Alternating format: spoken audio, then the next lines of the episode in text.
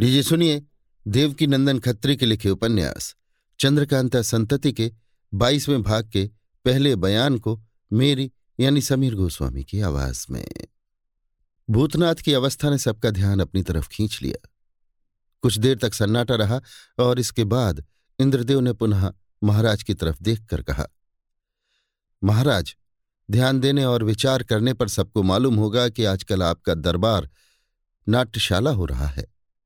नाटक खेलकर जो जो बातें दिखाई जा सकती हैं और जिनके देखने से लोगों को नसीहत मिल सकती है, तथा मालूम हो सकता है कि दुनिया में जिस दर्जे तक नेक और बद, दुखिया और सुखिया, गंभीर और छिछोरे इत्यादि पाए जाते हैं, वे सब इस समय आपके यहाँ प्रत्यक्ष हो रहे हैं।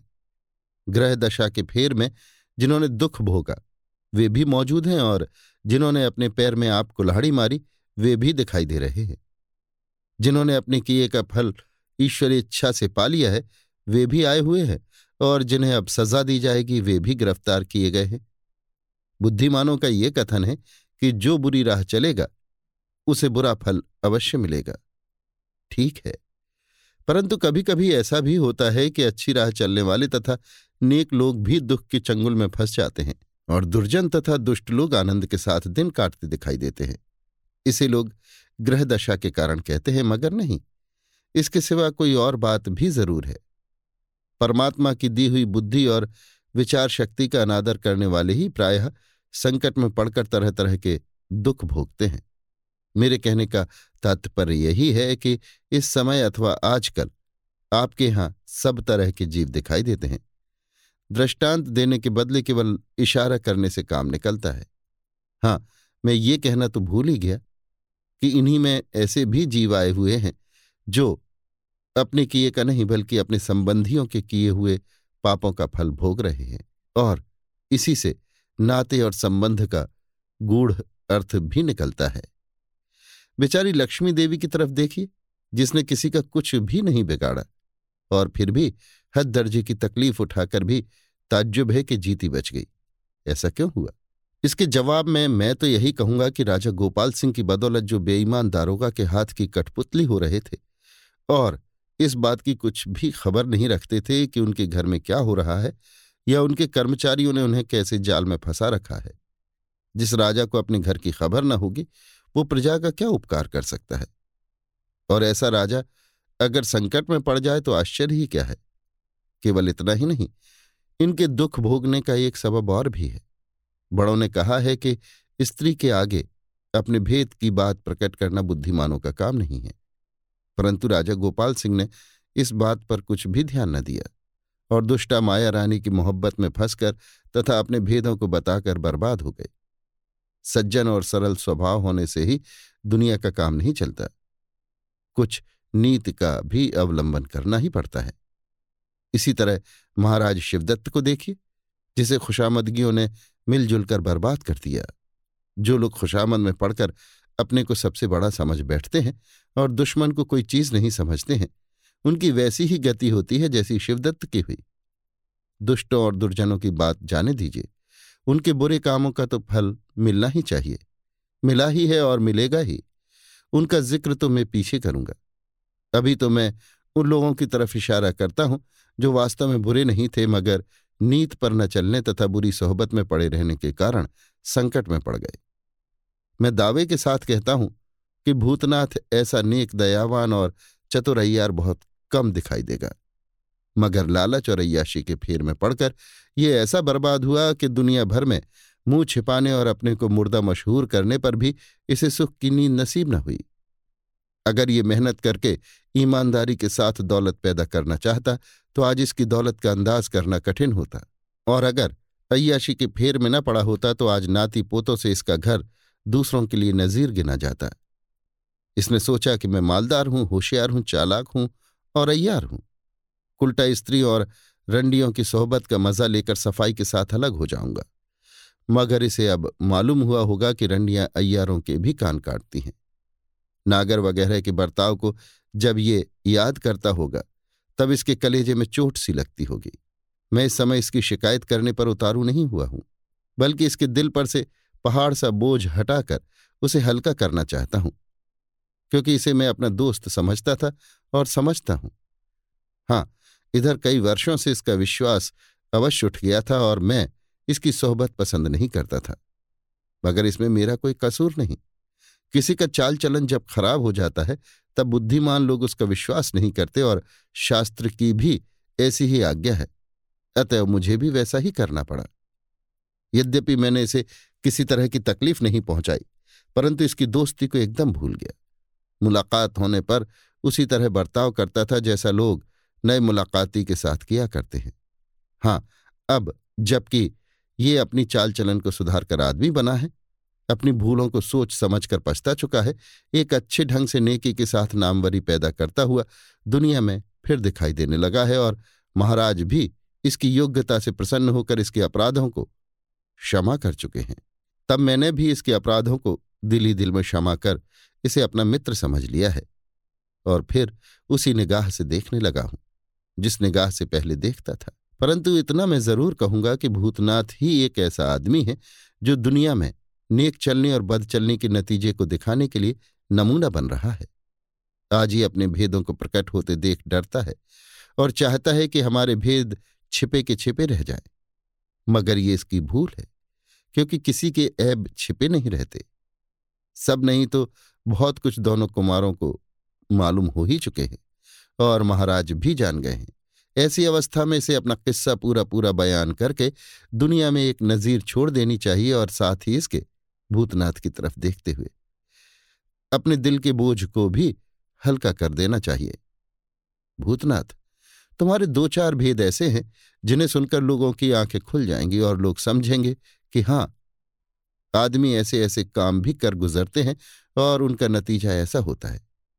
मगर ये तो कुछ तुम्हारे ही ऐसे बुद्धिमान और अनूठे अय्यार का काम है कि इतना करने पर भी आज तुम भले चंगे ही नहीं दिखाई देते हो, बल्कि नेक नामी के साथ महाराज के अय्यार कहलाने की इज़्ज़त भी पा चुके हो।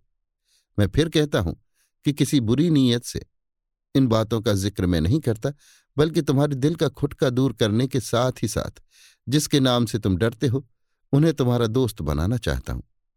अतः तुम्हें बेखौफ अपना हाल बयान कर देना चाहिए। भूतनाथ, ठीक है, मगर क्या करूँ? मेरी जबान नहीं खुलती। मैंने ऐसे ऐसे बुरे काम किए हैं कि जिन्हें याद करके आज मेरे रोंगटे खड़े हो जाते हैं और आत्महत्या करने की इच्छा होती है। मगर नहीं, मैं बदनामी के साथ दुनिया से उठ जाना पसंद नहीं करता। अतः जहाँ तक हो सकेगा, एक दफे नेकनामी अवश्य पैदा करूँगा। इंद्रदेव, नेकनामी पैदा करने का ध्यान जहाँ तक बना रहे अच्छा ही है। परंतु मैं समझता हूँ कि तुम नेकनामी उसी दिन पैदा कर चुके, जिस दिन हमारे महाराज ने तुम्हें अपना अय्यार बनाया। इसलिए कि तुमने इधर बहुत ही अच्छे काम किए हैं, और वे सब ऐसे थे कि जिन्हें अच्छे से अच्छा अय्यार भी कदाचित नहीं कर सकता था। चाहे तुमने पहले कैसी ही बुराई और कैसे ही खोटे काम क्यों ना किए हों मगर आज हम लोग तुम्हारे देनदार हो रहे हैं। तुम्हारे एहसान के बोझ से दबे हुए हैं और समझते हैं कि तुम अपने दुष्कर्मों का प्राश्चित कर चुके हो। भूतनाथ, आप जो कुछ कहते हैं वो आपका बड़प्पन है, परंतु जो मैंने कुछ कुकर्म किए हैं, मैं समझता हूँ कि उनका कोई प्राश्चित ही नहीं है। तथापि अब तो मैं महाराज की शरण में आ ही चुका हूँ और महाराज ने भी मेरी बुराइयों पर ध्यान न देकर मुझे अपना दासानुदास स्वीकार कर लिया है। इससे मेरी आत्मा संतुष्ट है और मैं अपने को दुनिया में मुँह दिखाने योग्य समझने लगा हूँ। मैं ये भी समझता हूँ कि आप जो कुछ आज्ञा कर रहे हैं, ये वास्तव में महाराज की आज्ञा है, जिसे मैं कदापि उल्लंघन नहीं कर सकता। अतः मैं आज अपनी अद्भुत जीवनी सुनाने के लिए तैयार हूँ, परंतु इतना कहकर भूतनाथ ने एक लंबी सांस ली और महाराज सुरेंद्र सिंह की तरफ़ देखा। सुरेंद्र सिंह, भूतनाथ यद्यपि हम लोग तुम्हारा कुछ कुछ हाल जान चुके हैं, मगर फिर भी तुम्हारा पूरा पूरा हाल तुम्हारे ही मुँह से सुनने की इच्छा रखते हैं। तुम बयान करने में किसी तरह का संकोच न करो। इससे तुम्हारा दिल भी हल्का हो जाएगा और दिन रात जो तुम्हें खुटका बना रहता है, वो भी जाता रहेगा। भूतनाथ, जो आज्ञा। इतना कहकर भूतनाथ ने महाराज को सलाम किया और अपनी जीवनी इस तरह बयान करने लगा। भूतनाथ की जीवनी। भूतनाथ। सबके पहले मैं वही बात कहूँगा जिसे आप लोग अभी नहीं जानते। अर्थात मैं नौगढ़ के रहने वाले और देवी सिंह के सगे चाचा जीवन सिंह जी का लड़का हूँ। मेरी सौतीली माँ मुझे देखना पसंद नहीं करती थी और मैं उसकी आँखों में कांटे की तरह गड़ा करता था। मेरे ही सबब से मेरी माँ की इज़्ज़त और कदर थी और उस बांझ को कोई पूछता भी न था। अतः वो मुझे दुनिया से ही उठा देने की फ़िक्र में लगी और ये बात मेरे पिता को भी मालूम हो गई। इसलिए जबकि मैं आठ वर्ष का था तो मेरे पिता ने मुझे अपने मित्र देवदत्त ब्रह्मचारी के सुपुर्द कर दिया, जो तेज सिंह के गुरु थे। चंद्रकांता पहले भाग के छठे बयान में तेज सिंह ने अपने गुरु के बारे में राजा बीरेंद्र सिंह से कुछ कहा था और महात्माओं की तरह नौगढ़ की उसी तिलिस्मी खोह में रहा करते थे जिसे राजा बीरेंद्र सिंह ने फतेह किया। मैं नहीं जानता कि मेरे पिता ने मेरे विषय में उन्हें क्या समझाया और क्या कहा, परंतु इसमें कोई संदेह नहीं कि ब्रह्मचारी मुझे अपने लड़के की तरह मानते, पढ़ाते, लिखाते और साथ साथ अयारी भी सिखाते थे। परंतु जड़ी बूटियों के प्रभाव से उन्होंने मेरी सूरत में बहुत बड़ा फ़र्क डाल दिया था, जिसमें मुझे कोई पहचान न ले। मेरे पिता मुझे देखने के लिए बराबर उनके पास आया करते थे। इतना कहकर भूतनाथ कुछ देर के लिए चुप रह गया और सबके मुँह की तरफ़ देखने लगा। सुरेंद्र सिंह, ताज्जुब के साथ, ओफो, क्या तुम जीवन सिंह के वही लड़के हो जिसके बारे में उन्होंने मशहूर कर दिया था कि उसे जंगल में से शेर उठा ले गया? भूतनाथ हाथ जोड़कर, जी हाँ, तेज सिंह, और आप वही हैं जिसे गुरुजी फिरकी कहकर पुकारा करते थे, क्योंकि आप एक जगह ज़्यादा देर तक बैठते न थे। भूतनाथ जी हाँ देवी सिंह, यद्यपि मैं बहुत दिनों से आपको भाई की तरह मानने लग गया हूँ, परंतु आज ये जानकर मेरी खुशी का कोई ठिकाना नहीं रहा कि आप वास्तव में मेरे भाई हैं। मगर ये तो बताइए कि ऐसी अवस्था में शेर सिंह आपके भाई क्यों कर हुए? वो कौन है? भूतनाथ, वास्तव में शेर सिंह मेरा सगा भाई नहीं है, बल्कि गुरु भाई और उन्हीं ब्रह्मचारी का लड़का है। मगर हाँ, लड़कपन ही से एक साथ रहने के कारण हम दोनों में भाई जैसी मोहब्बत हो गई थी। तेज सिंह, आजकल शेर सिंह कहाँ हैं? भूतनाथ, मुझे उनकी कुछ भी खबर नहीं है, मगर मेरा दिल गवाही देता है कि अब वे हम लोगों को दिखाई न देंगे। बीरेंद्र सिंह, सो क्यों? भूतनाथ, इसीलिए कि वे भी अपने को छिपाए और हम लोगों से मिले जुले रहते और साथ ही इसके ऐबों से खाली न थे। सुरेंद्र सिंह, खैर, कोई चिंता नहीं। अच्छा तब? भूतनाथ। अतः मैं उन्हीं ब्रह्मचारी के पास रहने लगा। कई वर्ष बीत गए।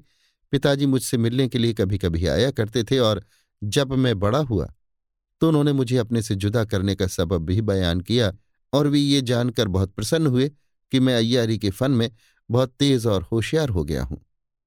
उस समय उन्होंने ब्रह्मचारी जी से कहा कि इसे किसी रियासत में नौकर रख देना चाहिए, तब इसकी अय्यारी खुलेगी। मुख्तसर ये है कि ब्रह्मचारी जी ही की बदौलत।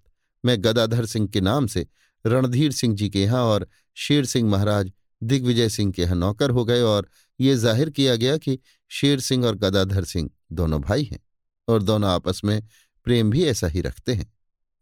उन दिनों रणधीर सिंह जी की जमींदारी में तरह तरह के उत्पात मचे हुए थे और बहुत से आदमी उनके जानी दुश्मन हो रहे थे।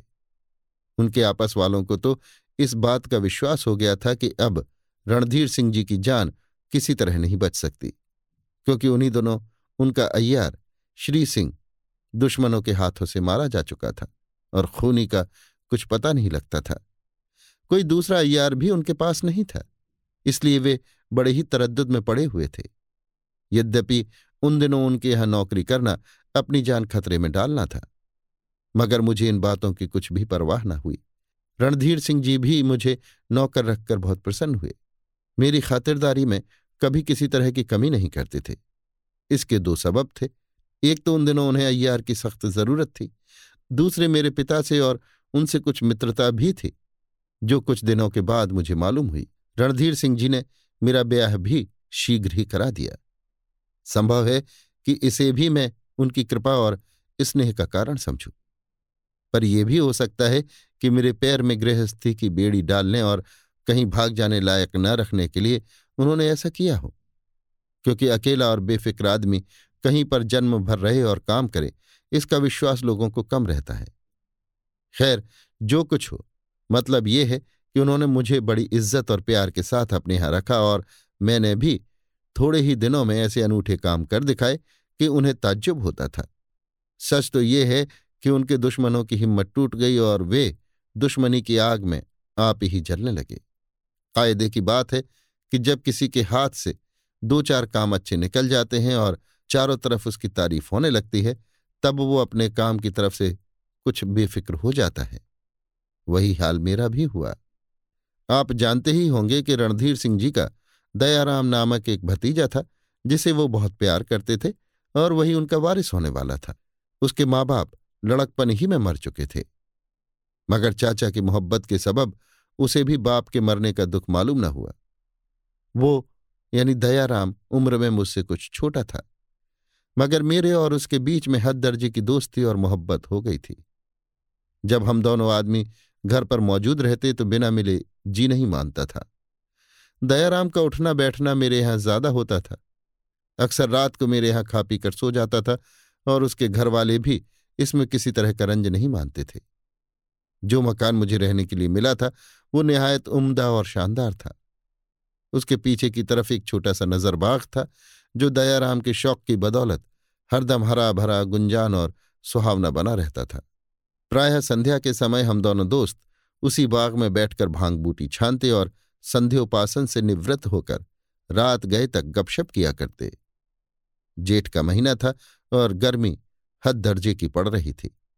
पहर रात बीत जाने पर हम दोनों दोस्त उसी नज़र बाग में दो चारपाइयों के ऊपर लेटे आपस में धीरे धीरे बातें कर रहे थे। मेरा खूबसूरत और प्यारा कुत्ता मेरे पायतानी की तरफ़ एक पत्थर की चौकी पर बैठा हुआ था। बात करते करते हम दोनों को नींद आ गई। आधी रात से कुछ ज़्यादा बीती होगी जब मेरी आँख कुत्ते के भौंकने की आवाज़ से खुल गई। मैंने उस पर कुछ विशेष ध्यान न दिया और करवट बदलकर फिर आँखें बंद कर ली, क्योंकि वो कुत्ता मुझसे बहुत दूर और नजरबाग के पिछले हिस्से की तरफ़ था। मगर कुछ ही देर बाद वो मेरी चारपाई के पास आकर भौंकने लगा और पुनः मेरी आँख खुल गई। मैंने कुत्ते को अपने सामने बेचैनी की हालत में देखा। उस समय वो ज़ुबान निकालते हुए ज़ोर ज़ोर से हाँफ रहा था और दोनों अगले पैरों से ज़मीन खोद रहा था। मैं अपने कुत्ते की आदतों को खूब जानता और समझता था, अतः उसकी ऐसी अवस्था देखकर मेरे दिल में खुटका हुआ और मैं घबरा कर उठ बैठा।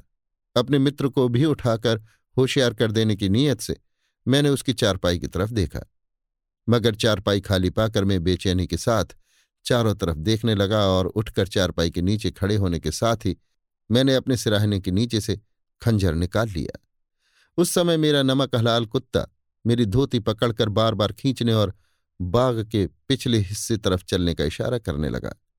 और जब मैं उसके इशारे के मुताबिक चला तो धोती छोड़कर आगे आगे दौड़ने लगा। कदम बढ़ाता हुआ मैं उसके पीछे पीछे चला। उस समय मालूम हुआ कि मेरा कुत्ता जख्मी है, उसके पिछले पैर में चोट आई है, इसलिए वो पैर उठाकर दौड़ता था। अतः कुत्ते के पीछे पीछे चलकर मैं पिछली दीवार के पास पहुँचा, जहाँ मालती और मोमियानी की लताओं के सबब घना कुंज और पूरा अंधक हो रहा था। कुत्ता उस झुरमुट के पास जाकर रुक गया और मेरी तरफ़ देखकर दुम हिलाने लगा। उसी समय मैंने झाड़ी में से तीन आदमियों को निकलते हुए देखा, जो बाग की दीवार के पास चले गए और फुर्ती से दीवार लांघ कर पार हो गए। उन तीनों में से एक आदमी के हाथ में एक छोटी सी गठरी थी, जो दीवार लांघते समय उसके हाथ से छूटकर बाग के भीतर ही गिर पड़ी। निस्संदेह वो गठरी लेने के लिए भीतर को लौटता, मगर उसने मुझे और मेरे कुत्ते को देख लिया था, इसलिए उसकी हिम्मत न पड़ी। गठरी गिरने के साथ ही मैंने जफीर बजाई और खंजर हाथ में लिए हुए ही उस आदमी का पीछा करना चाहा, अर्थात दीवार की तरफ़ बढ़ा, मगर कुत्ते ने मेरी धोती पकड़ ली और झाड़ी की तरफ़ हटकर खींचने लगा, जिससे मैं समझ गया कि इस झाड़ी में भी कोई छिपा हुआ है, जिसकी तरफ़ कुत्ता इशारा कर रहा है। मैं संभल कर खड़ा हो गया और गौर के साथ उस झाड़ी की तरफ़ देखने लगा। उसी समय पत्तों की खड़खड़ाहट ने विश्वास दिला दिया कि इसमें कोई और भी है। मैं इस ख्याल से कि जिस तरह पहले तीन आदमी दीवार लांग कर भाग गए हैं, उसी तरह इसको भी भाग जाने न दूँगा। घूमकर दीवार की तरफ़ चला गया। उस समय मैंने देखा कि एक चार डंडे की सीढ़ी दीवार के साथ लगी हुई है, जिसके सहारे वे तीनों निकल गए थे। मैंने वो सीढ़ी उठाकर उस गठरी के ऊपर फेंक दी, जो उसके हाथ से छूटकर गिर पड़ी थी, क्योंकि मैं उस गठरी की हिफाजत का भी ख्याल कर रहा था। सीढ़ी हटाने के साथ ही दो आदमी उस झाड़ी में से निकले और बड़ी बहादुरी के साथ मेरा मुकाबला किया। और मैं भी जी तोड़कर उनके साथ लड़ने लगा। अंदाज से मालूम हो गया कि गठरी उठा लेने की तरफ़ ही उन दोनों का विशेष ध्यान है। आप सुन चुके हैं कि मेरे हाथ में केवल खंजर था, मगर उन दोनों के हाथ में लंबे लंबे लठ थे और मुकाबला करने में भी वे दोनों कमज़ोर न थे। अतः मुझे अपने बचाव का ज़्यादा ख्याल था और मैं तब तक लड़ाई खत्म करना नहीं चाहता था, जब तक मेरे आदमी न आ जाए, जिन्हें जफील देकर मैंने बुलाया था। आधी घड़ी से ज़्यादा देर तक मेरा उनका मुकाबला होता रहा। उसी समय मुझे रोशनी दिखाई दी और मालूम हुआ कि मेरे आदमी चले आ रहे हैं। उनकी तरफ़ देखकर मेरा ध्यान कुछ बटा ही था कि एक आदमी के हाथ का लठ मेरे सिर पर बैठा और मैं चक्कर खाकर ज़मीन पर गिर पड़ा। अभी आप सुन रहे थे देवकीनंदन खत्री के लिखे उपन्यास। चंद्रकांता संतति के बाईसवें भाग के पहले बयान को मेरी यानी समीर गोस्वामी की आवाज़ में। लीजिए सुनिए देवकी नंदन खत्री के लिखे उपन्यास, चंद्रकांता संतति के बाईसवें भाग के दूसरे बयान को मेरी यानी समीर गोस्वामी की आवाज़ में। जब मेरी आँख खुली, मैंने खुद को अपने आदमियों से घिरा हुआ पाया। मशालों की रोशनी बखूबी हो रही थी। जाँच करने पर मालूम हुआ कि मैं आधी घड़ी से ज़्यादा देर तक बेहोश नहीं रहा। जब मैंने दुश्मन के बारे में दरियाफ्त किया तो मालूम हुआ कि वे दोनों भी भाग गए, मगर मेरे आदमियों के सबब से उस गठरी को नहीं ले जा सके। मैंने अपनी हिम्मत और ताकत पर ख्याल किया तो मालूम हुआ कि मैं इस समय उनका पीछा करने लायक नहीं हूँ। आखिर लाचार हो और पहरे का इंतज़ाम करके मैं गठरी लिए हुए अपने कमरे में चला आया। मगर अपने मित्र की तरफ़ से मेरा दिल बड़ा ही बेचैन रहा और तरह तरह के शक पैदा होते रहे। मेरे कमरे में रोशनी बखूबी हो रही थी। दरवाज़ा बंद करके मैंने गठरी खोली और उसके अंदर की चीज़ों को बड़े गौर से देखने लगा। गठरी में दो जोड़ तो कपड़े निकले जिन्हें मैं पहचानता न था, मगर वे कपड़े पहने हुए और मैले थे। कागजों का एक मुट्ठा निकला, जिसे देखते ही मैं पहचान गया कि ये रणधीर सिंह जी के खास संदूक के कागज़ है। मोम का एक सांचा कई कपड़ों की तह में लपेटा हुआ निकला, जो खास रणधीर सिंह जी की मोहर पर से उठाया गया था। इन चीज़ों के अतिरिक्त मोतियों की एक माला, एक कंठा और तीन जड़ाऊ अंगूठियाँ निकली। ये चीज़ें मेरे मित्र दयाराम सिंह की थी। इन सब चीज़ों को पहने हुए ही आज वे मेरे यहाँ से गायब हुए थे। इन सब चीज़ों को देखकर मैं बड़ी देर तक सोच विचार में पड़ा रहा। उसी समय कमरे का वो दरवाज़ा खुला, जो जनाने मकान में जाने के लिए था और मेरी स्त्री कमला की माँ आती हुई दिखाई पड़ी। उस समय वो एक बच्चे की माँ हो चुकी थी और अपने बच्चे को भी गोद में लिए हुए थी। इसमें कोई शक नहीं कि मेरी वो स्त्री बुद्धिमान थी और छोटे मोटे कामों में मैं उसकी राय भी लिया करता था। उसकी सूरत देखते ही मैं पहचान गया कि तरद्दुद और घबराहट ने उसे अपना शिकार बना लिया है। अतः मैंने उसे बुलाकर अपने पास बैठाया और सब हाल कह सुनाया। साथ ही इसके ये भी कहा कि मैं इसी समय अपने दोस्त का पता लगाने के लिए जाना चाहता हूँ।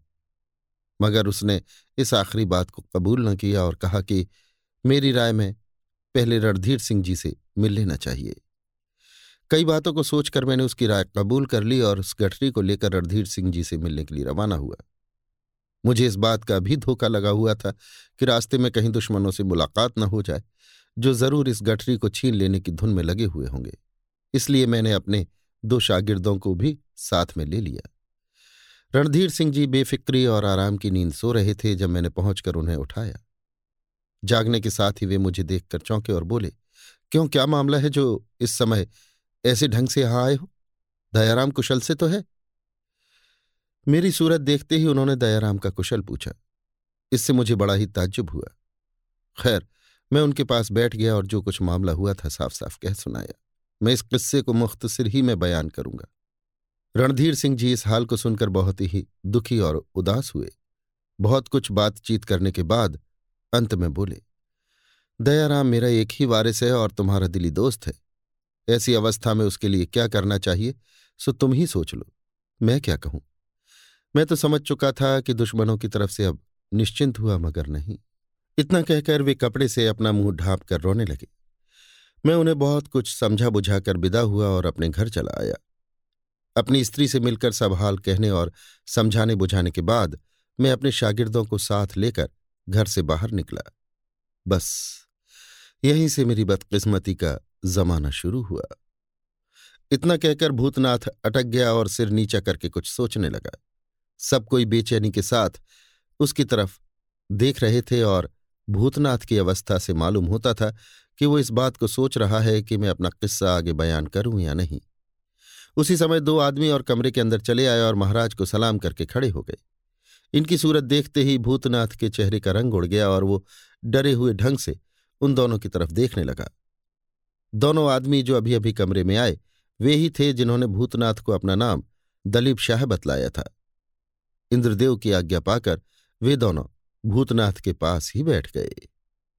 अभी आप सुन रहे थे देवकी नंदन खत्री के लिखे उपन्यास, चंद्रकांता संतति के, बाईसवें भाग के, दूसरे बयान को, मेरी यानी समीर गोस्वामी की आवाज़ में। लीजिए सुनिए देवकी नंदन खत्री के लिखे उपन्यास, चंद्रकांता संतति के, बाईसवें भाग के, तीसरे बयान को, मेरी यानी समीर गोस्वामी की आवाज़ में। प्रेमी पाठक भूले न होंगे कि दो आदमियों ने भूतनाथ से अपना नाम दलीप शाह बतलाया। जिनमें से एक को पहला दलीप और दूसरे को दूसरा दलीप समझना चाहिए।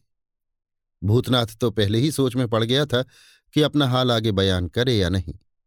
अब दोनों दलीप शाह को देखकर वो और भी घबरा गया। अय्यार लोग समझ रहे थे कि अब उसमें बात करने की भी ताकत नहीं रही। उसी समय इंद्रदेव ने भूतनाथ से कहा, क्यों भूतनाथ? चुप क्यों हो गए? कहो हाँ तब आगे क्या हुआ? इसका जवाब भूतनाथ ने कुछ न दिया और सिर झुकाकर ज़मीन की तरफ़ देखने लगा। उस समय पहले दलीप शाह ने हाथ जोड़कर महाराज की तरफ़ देखा और कहा, कृपानाथ, भूतनाथ को अपना हाल बयान करने में बड़ा कष्ट हो रहा है और वास्तव में बात भी ऐसी ही है। कोई भला आदमी अपनी उन बातों को, जिन्हें वो ऐब समझता है, अपनी जबान से अच्छी तरह बयान नहीं कर सकता। अतः यदि आज्ञा हो तो मैं इसका हाल पूरा पूरा बयान कर जाऊँ। क्योंकि मैं भी भूतनाथ का हाल उतना ही जानता हूँ जितना स्वयं भूतनाथ। भूतनाथ जहाँ तक बयान कर चुके हैं, उसे मैं बाहर खड़ा खड़ा सुन भी चुका हूँ। जब मैंने समझा कि अब भूतनाथ से अपना हाल नहीं कहा जाता, तब मैं ये अर्ज़ करने के लिए हाजिर हुआ हूँ। भूतनाथ की तरफ़ देखकर। मेरे इस कहने से आप ये न समझिएगा कि मैं आपके साथ दुश्मनी कर रहा हूँ। नहीं, जो काम आपके सुपुर्द किया गया है, उसे आपके बदले में मैं आसानी के साथ कर देना चाहता हूँ। इन दोनों आदमियों, यानी दलीप शाह को, महाराज तथा और सबने भी ताज्जुब के साथ देखा। मगर ये समझकर इंद्रदेव से किसी ने कुछ भी न पूछा कि जो कुछ है, थोड़ी देर में मालूम हो ही जाएगा। मगर जब दलीप शाह ऊपर लिखी बात बोलकर चुप हो गया, तब महाराज ने भेद भरी निगाहों से इंद्रजीत सिंह की तरफ़ देखा और कुमार ने झुककर धीरे से कुछ कह दिया, जिसे बीरेंद्र सिंह तथा तेज सिंह ने भी सुना तथा इनके ज़रिए से हमारे और साथियों को भी मालूम हो गया कि कुमार ने क्या कहा। दलीप शाह की बात सुनकर इंद्रदेव ने महाराज की तरफ़ देखा और हाथ जोड़कर कहा, इन्होंने यानी दलीप शाह ने जो कुछ कहा वास्तव में ठीक है। मेरी समझ में अगर भूतनाथ का किस्सा इन्हीं की जुबानी सुन लिया जाए तो कोई हर्ज नहीं है। इसके जवाब में महाराज ने मंजूरी के लिए सिर हिला दिया। इंद्रजीत सिंह भूतनाथ की तरफ़ देखकर, भूतनाथ, इसमें तुम्हें किसी तरह का उज्र है? भूतनाथ, महाराज की तरफ़ देखकर और हाथ जोड़कर। जो महाराज की मर्ज़ी। मुझमें नहीं कहने की सामर्थ्य नहीं है। मुझे क्या खबर थी कि कसूर माफ़ हो जाने पर भी ये दिन देखना नसीब होगा। यद्यपि ये मैं खूब जानता हूँ कि मेरा भेद अब किसी से छिपा नहीं रहा। परंतु फिर भी अपनी भूल बार बार कहने या सुनने से लज्जा बढ़ती ही जाती है, कम नहीं होती। खैर, कोई चिंता नहीं। जैसा होगा, वैसा अपने कलेजे को मज़बूत करूँगा और दलीप शाह की कही हुई बातें सुनूँगा तथा देखूँगा कि ये महाशय कुछ झूठ का भी प्रयोग करते हैं या नहीं? दलीप शाह, नहीं नहीं भूतनाथ, मैं झूठ कदापि न बोलूँगा इससे तुम बेफिक्र रहो। इंद्रदेव की तरफ़ देख के अच्छा तो अब मैं प्रारंभ करता हूँ। दलीप शाह ने इस तरह कहना शुरू किया, महाराज, इसमें कोई संदेह नहीं कि अयारी के फन में भूतनाथ परले सिरे का उस्ताद और तेज आदमी है। अगर ये अयाशी के दरिया में गोते लगाकर अपने को बर्बाद न कर दिया होता तो इसके मुकाबले का यह राज दुनिया में दिखाई न देता। मेरी सूरत देख के ये चौंकते और डरते हैं, और इनका डरना वाजिब ही है। मगर अब मैं इनके साथ किसी तरह का बुरा बर्ताव नहीं कर सकता, क्योंकि मैं ऐसा करने के लिए दोनों कुमारों से प्रतिज्ञा कर चुका हूँ और इनकी आज्ञा मैं किसी तरह टाल नहीं सकता, क्योंकि इन्हीं की बदौलत आज मैं दुनिया की हवा खा रहा हूँ, भूतनाथ की तरफ़ देख के। भूतनाथ, मैं वास्तव में दलीप शाह हूँ। उस दिन तुमने मुझे नहीं पहचाना तो इसमें तुम्हारी आँखों का कोई कसूर नहीं है। कैद की सख्तियों के साथ साथ जमाने की चाल ने मेरी सूरत ही बदल दी। तुम तो अपने हिसाब से मुझे मार ही चुके थे और तुम्हें मुझसे मिलने की कभी उम्मीद भी न थी। मगर सुन लो और देख लो कि ईश्वर की कृपा से मैं अभी तक जीता जागता तुम्हारे सामने खड़ा हूँ। ये कुंवर साहब के चरणों का प्रताप है। अगर मैं कैद न हो जाता तो तुमसे बदला लिए बिना कभी न रहता। मगर तुम्हारी किस्मत अच्छी थी जो मैं कैद हो रह गया, और छूटा भी तो कुंवर साहब के हाथ से जो तुम्हारे पक्षपाती हैं। तुम्हें इंद्रदेव से बुरा न मानना चाहिए और न ये सोचना चाहिए कि तुम्हें दुख देने के लिए इंद्रदेव तुम्हारा पुराना पचड़ा खुलवा रहे हैं। तुम्हारा किस्सा तो सबको मालूम हो चुका है। इस समय ज्यों का त्यों चुपचाप रह जाने पर तुम्हारे चित्त को शांति नहीं मिल सकती और तुम हम लोगों की सूरत देख देख कर दिन रात तरद्दुद में पड़े रहोगे। अतः तुम्हारे पिछले ऐबों को खोलकर इंद्रदेव तुम्हारे चित्त को शांति दिया चाहते हैं और तुम्हारे दुश्मनों को, जिनके साथ तुम ही ने बुराई की है, तुम्हारा दोस्त बना रहे हैं। ये ये भी चाहते हैं कि तुम्हारे साथ ही साथ हम लोगों का भेद भी खुल जाए और तुम जान जाओ कि हम लोगों ने तुम्हारा कसूर माफ़ कर दिया है। क्योंकि अगर ऐसा न होगा तो ज़रूर तुम हम लोगों को मार डालने की फ़िक्र में पड़े रहोगे और हम लोग इस धोखे में रह जाएँगे कि हमने इनका कसूर तो माफ़ कर दिया। अब ये हमारे साथ बुराई न करेंगे। जीत सिंह की तरफ़ देखकर। अब मैं मतलब की तरफ़ झुकता हूँ और भूतनाथ का किस्सा बयान करता हूँ। जिस जमाने का हाल भूतनाथ बयान कर रहा है, अर्थात जिन दिनों भूतनाथ के मकान से दयाराम गायब हो गए थे, उन दिनों यही नागर, काशी के बाज़ार में वैश्या बनकर बैठी हुई अमीरों के लड़कों को चौपट कर रही थी। उसकी बढ़ी चढ़ी खूबसूरती लोगों के लिए जहर हो रही थी और माल के साथ ही विशेष प्राप्ति के लिए ये लोगों की जान पर भी वार करती थी। यही दशा मनोरमा की भी थी, परंतु उसकी बनस्बत ये बहुत ज़्यादा रुपए वाली होने पर भी नागर की सी खूबसूरत न थी। हाँ चालाक ज़रूर ज़्यादा थी। और लोगों की तरह भूतनाथ और दयाराम भी नागर के प्रेमी हो रहे थे। भूतनाथ को अपनी अयारी का घमंड था और नागर को अपनी चालाकी का भूतनाथ नागर के दिल पर कब्जा करना चाहता था और नागर इसकी तथा दयाराम की दौलत अपने खजाने में मिलाना चाहती थी। दयाराम की खोज में घर से शागिर्दों को साथ लिए हुए बाहर निकलते ही भूतनाथ ने काशी का रास्ता लिया और तेज़ी के साथ सफ़र तय करता हुआ नागर के मकान पर पहुँचा। नागर ने भूतनाथ की बड़ी खातिरदारी और इज़्ज़त की तथा कुशल मंगल पूछने के बाद यकायक यहाँ आने का सबब भी पूछा।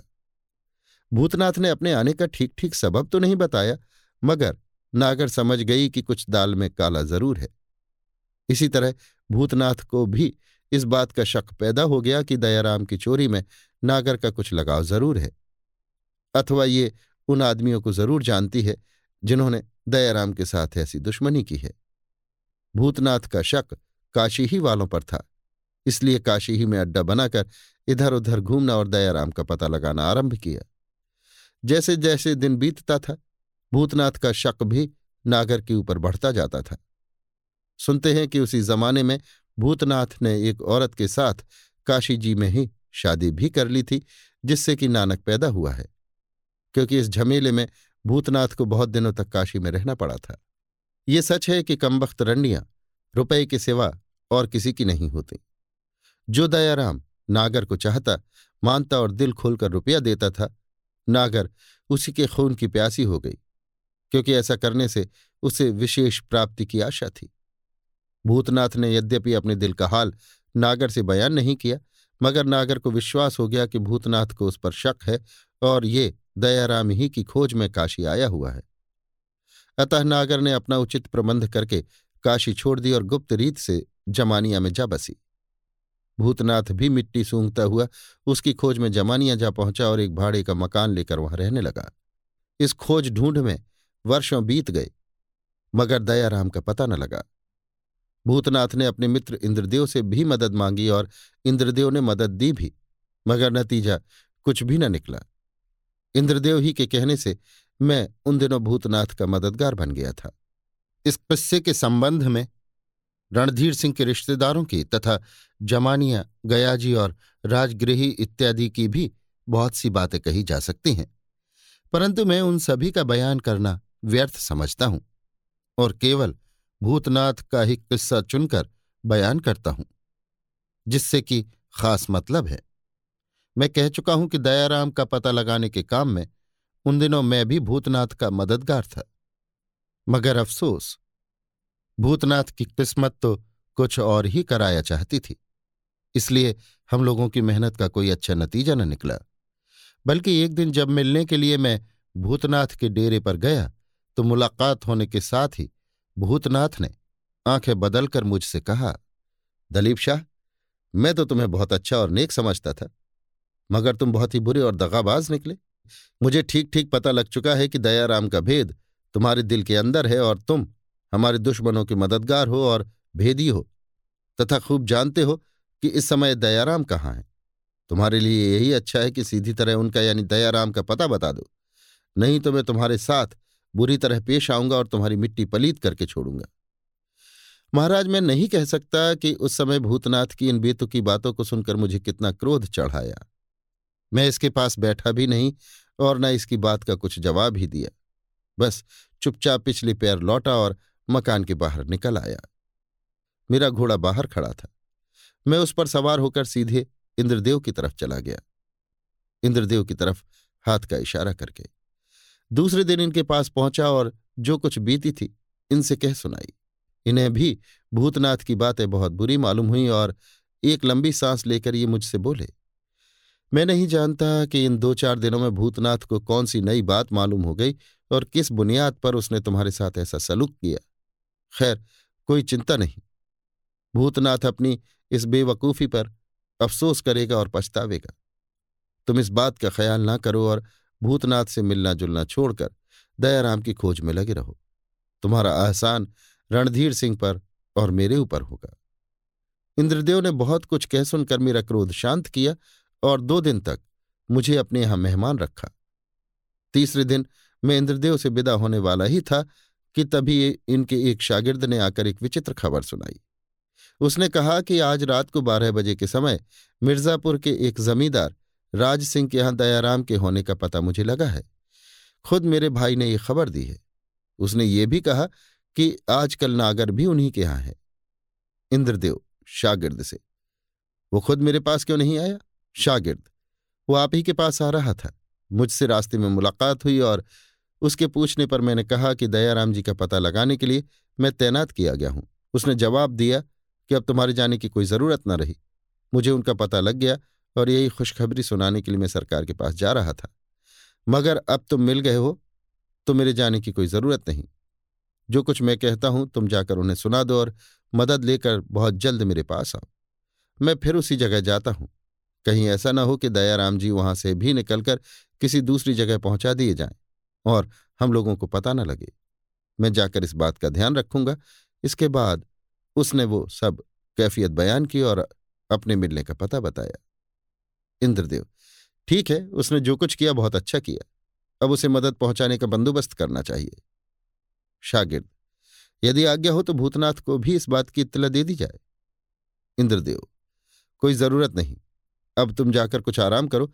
तीन घंटे बाद फिर तुम्हें सफ़र करना होगा। इसके बाद इंद्रदेव का शागिर्द जब अपने डेरे पर चला गया, तब मुझसे और इंद्रदेव से बातचीत होने लगी। इंद्रदेव ने मुझसे मदद मांगी और मुझे मिर्जापुर जाने के लिए कहा। मगर मैंने इनकार किया और कहा कि अब मैं ना तो भूतनाथ का मुँह देखूँगा और ना उसके किसी काम में शरीक होऊँगा। इसके जवाब में इंद्रदेव ने मुझे पुनः समझाया और कहा कि यह काम भूतनाथ का नहीं है। मैं कह चुका हूँ कि इसका एहसान मुझ पर और रणधीर सिंह जी पर होगा। इसी तरह की बहुत सी बातें हुईं। लाचार मुझे इंद्रदेव की बात माननी पड़ी और कई घंटे के बाद इंद्रदेव के उसी शागिर्द शंभू को साथ लिए हुए मैं मिर्जापुर की तरफ़ रवाना हुआ। दूसरे दिन हम लोग मिर्जापुर जा पहुँचे और बताए हुए ठिकाने पर पहुंचकर शंभू के भाई से मुलाकात की। दरियाफ्त करने पर मालूम हुआ कि दयाराम अभी तक मिर्जापुर की सरहद के बाहर नहीं गए हैं। अतः जो कुछ हम लोगों को करना था, आपस में तय करने के बाद सूरत बदलकर बाहर निकले। दयाराम को ढूंढ निकालने के लिए हमने कैसी कैसी मेहनत की और हम लोगों को किस किस तरह की तकलीफें उठानी पड़ी। इसका बयान करना किस्से को व्यर्थ तूल देना और अपने मुँह मियाँ मिट्ठू बनना है। महाराज के, यानी आपके नामी अयारों ने जैसे अनूठे काम किए हैं, उनके सामने हमारी अयारी कुछ भी नहीं है। अतएव केवल इतना ही कहना काफ़ी है कि हम लोगों ने अपनी हिम्मत से बढ़कर काम किया और हद दर्जे की तकलीफ़ उठाकर दयाराम जी को ढूंढ निकाला। केवल दयाराम को नहीं बल्कि उनके साथ ही साथ राज सिंह को भी गिरफ़्तार करके हम लोग अपने ठिकाने पर ले आए। मगर अफसोस, हम लोगों की सब मेहनत पर भूतनाथ ने पानी ही नहीं फेर दिया, बल्कि जन्म भर के लिए अपने माथे पर कलंक का टीका भी लगाया। कैद की सख्ती उठाने के कारण दयाराम जी बहुत ही कमज़ोर और बीमार हो रहे थे। उनमें बात करने की भी ताकत न थी। इसलिए हम लोगों ने उसी समय उन्हें उठाकर इंद्रदेव के पास ले जाना मुनासिब न समझा और दो तीन दिन तक आराम देने की नीयत से अपने गुप्त स्थान पर, जहाँ हम लोग टिके हुए थे, ले गए। जहाँ तक हो सका, नरम बिछावन का इंतज़ाम करके उस पर उन्हें लिटा दिया और उनके शरीर में ताकत लाने का बंदोबस्त करने लगे। इस बात का भी निश्चय कर लिया कि जब तक इनकी तबीयत ठीक न हो जाएगी, इनसे कैद किए जाने का सबब तक न पूछेंगे। दयाराम जी के आराम का इंतज़ाम करने के बाद, हम लोगों ने अपने अपने हरबे खोलकर उनकी चारपाई के नीचे रख दिए। कपड़े उतारे और बातचीत करने तथा दुश्मनी का सबब जानने के लिए राज सिंह को होश में लाए और उसकी मुश्कें खोलकर बातचीत करने लगे। क्योंकि उस समय इस बात का डर हम लोगों को कुछ भी न था कि वो हम पर हमला करेगा या हम लोगों का कुछ बिगाड़ सकेगा। जिस मकान में हम लोग टिके हुए थे, वो बहुत ही एकांत और उजाड़ मोहल्ले में था। रात का समय था और मकान की तीसरी मंजिल पर हम लोग बैठे हुए थे। एक मध्यम चिराग आले पर जल रहा था। दयाराम जी का पलंग हम लोगों के पीछे की तरफ़ था और राज सिंह सामने बैठा हुआ ताज्जुब के साथ हम लोगों का मुँह देख रहा था। उसी समय एकाएक कई धमाके होने की आवाज़ आई और उसके कुछ ही देर बाद भूतनाथ तथा उसके दो साथियों को हम लोगों ने अपने सामने खड़ा देखा।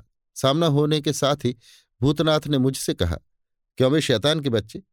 आखिर मेरी बात ठीक निकली ना? तू ही ने राज सिंह के साथ मेल करके हमारे साथ दुश्मनी पैदा की। खैर ले, अपने किए का फल चख।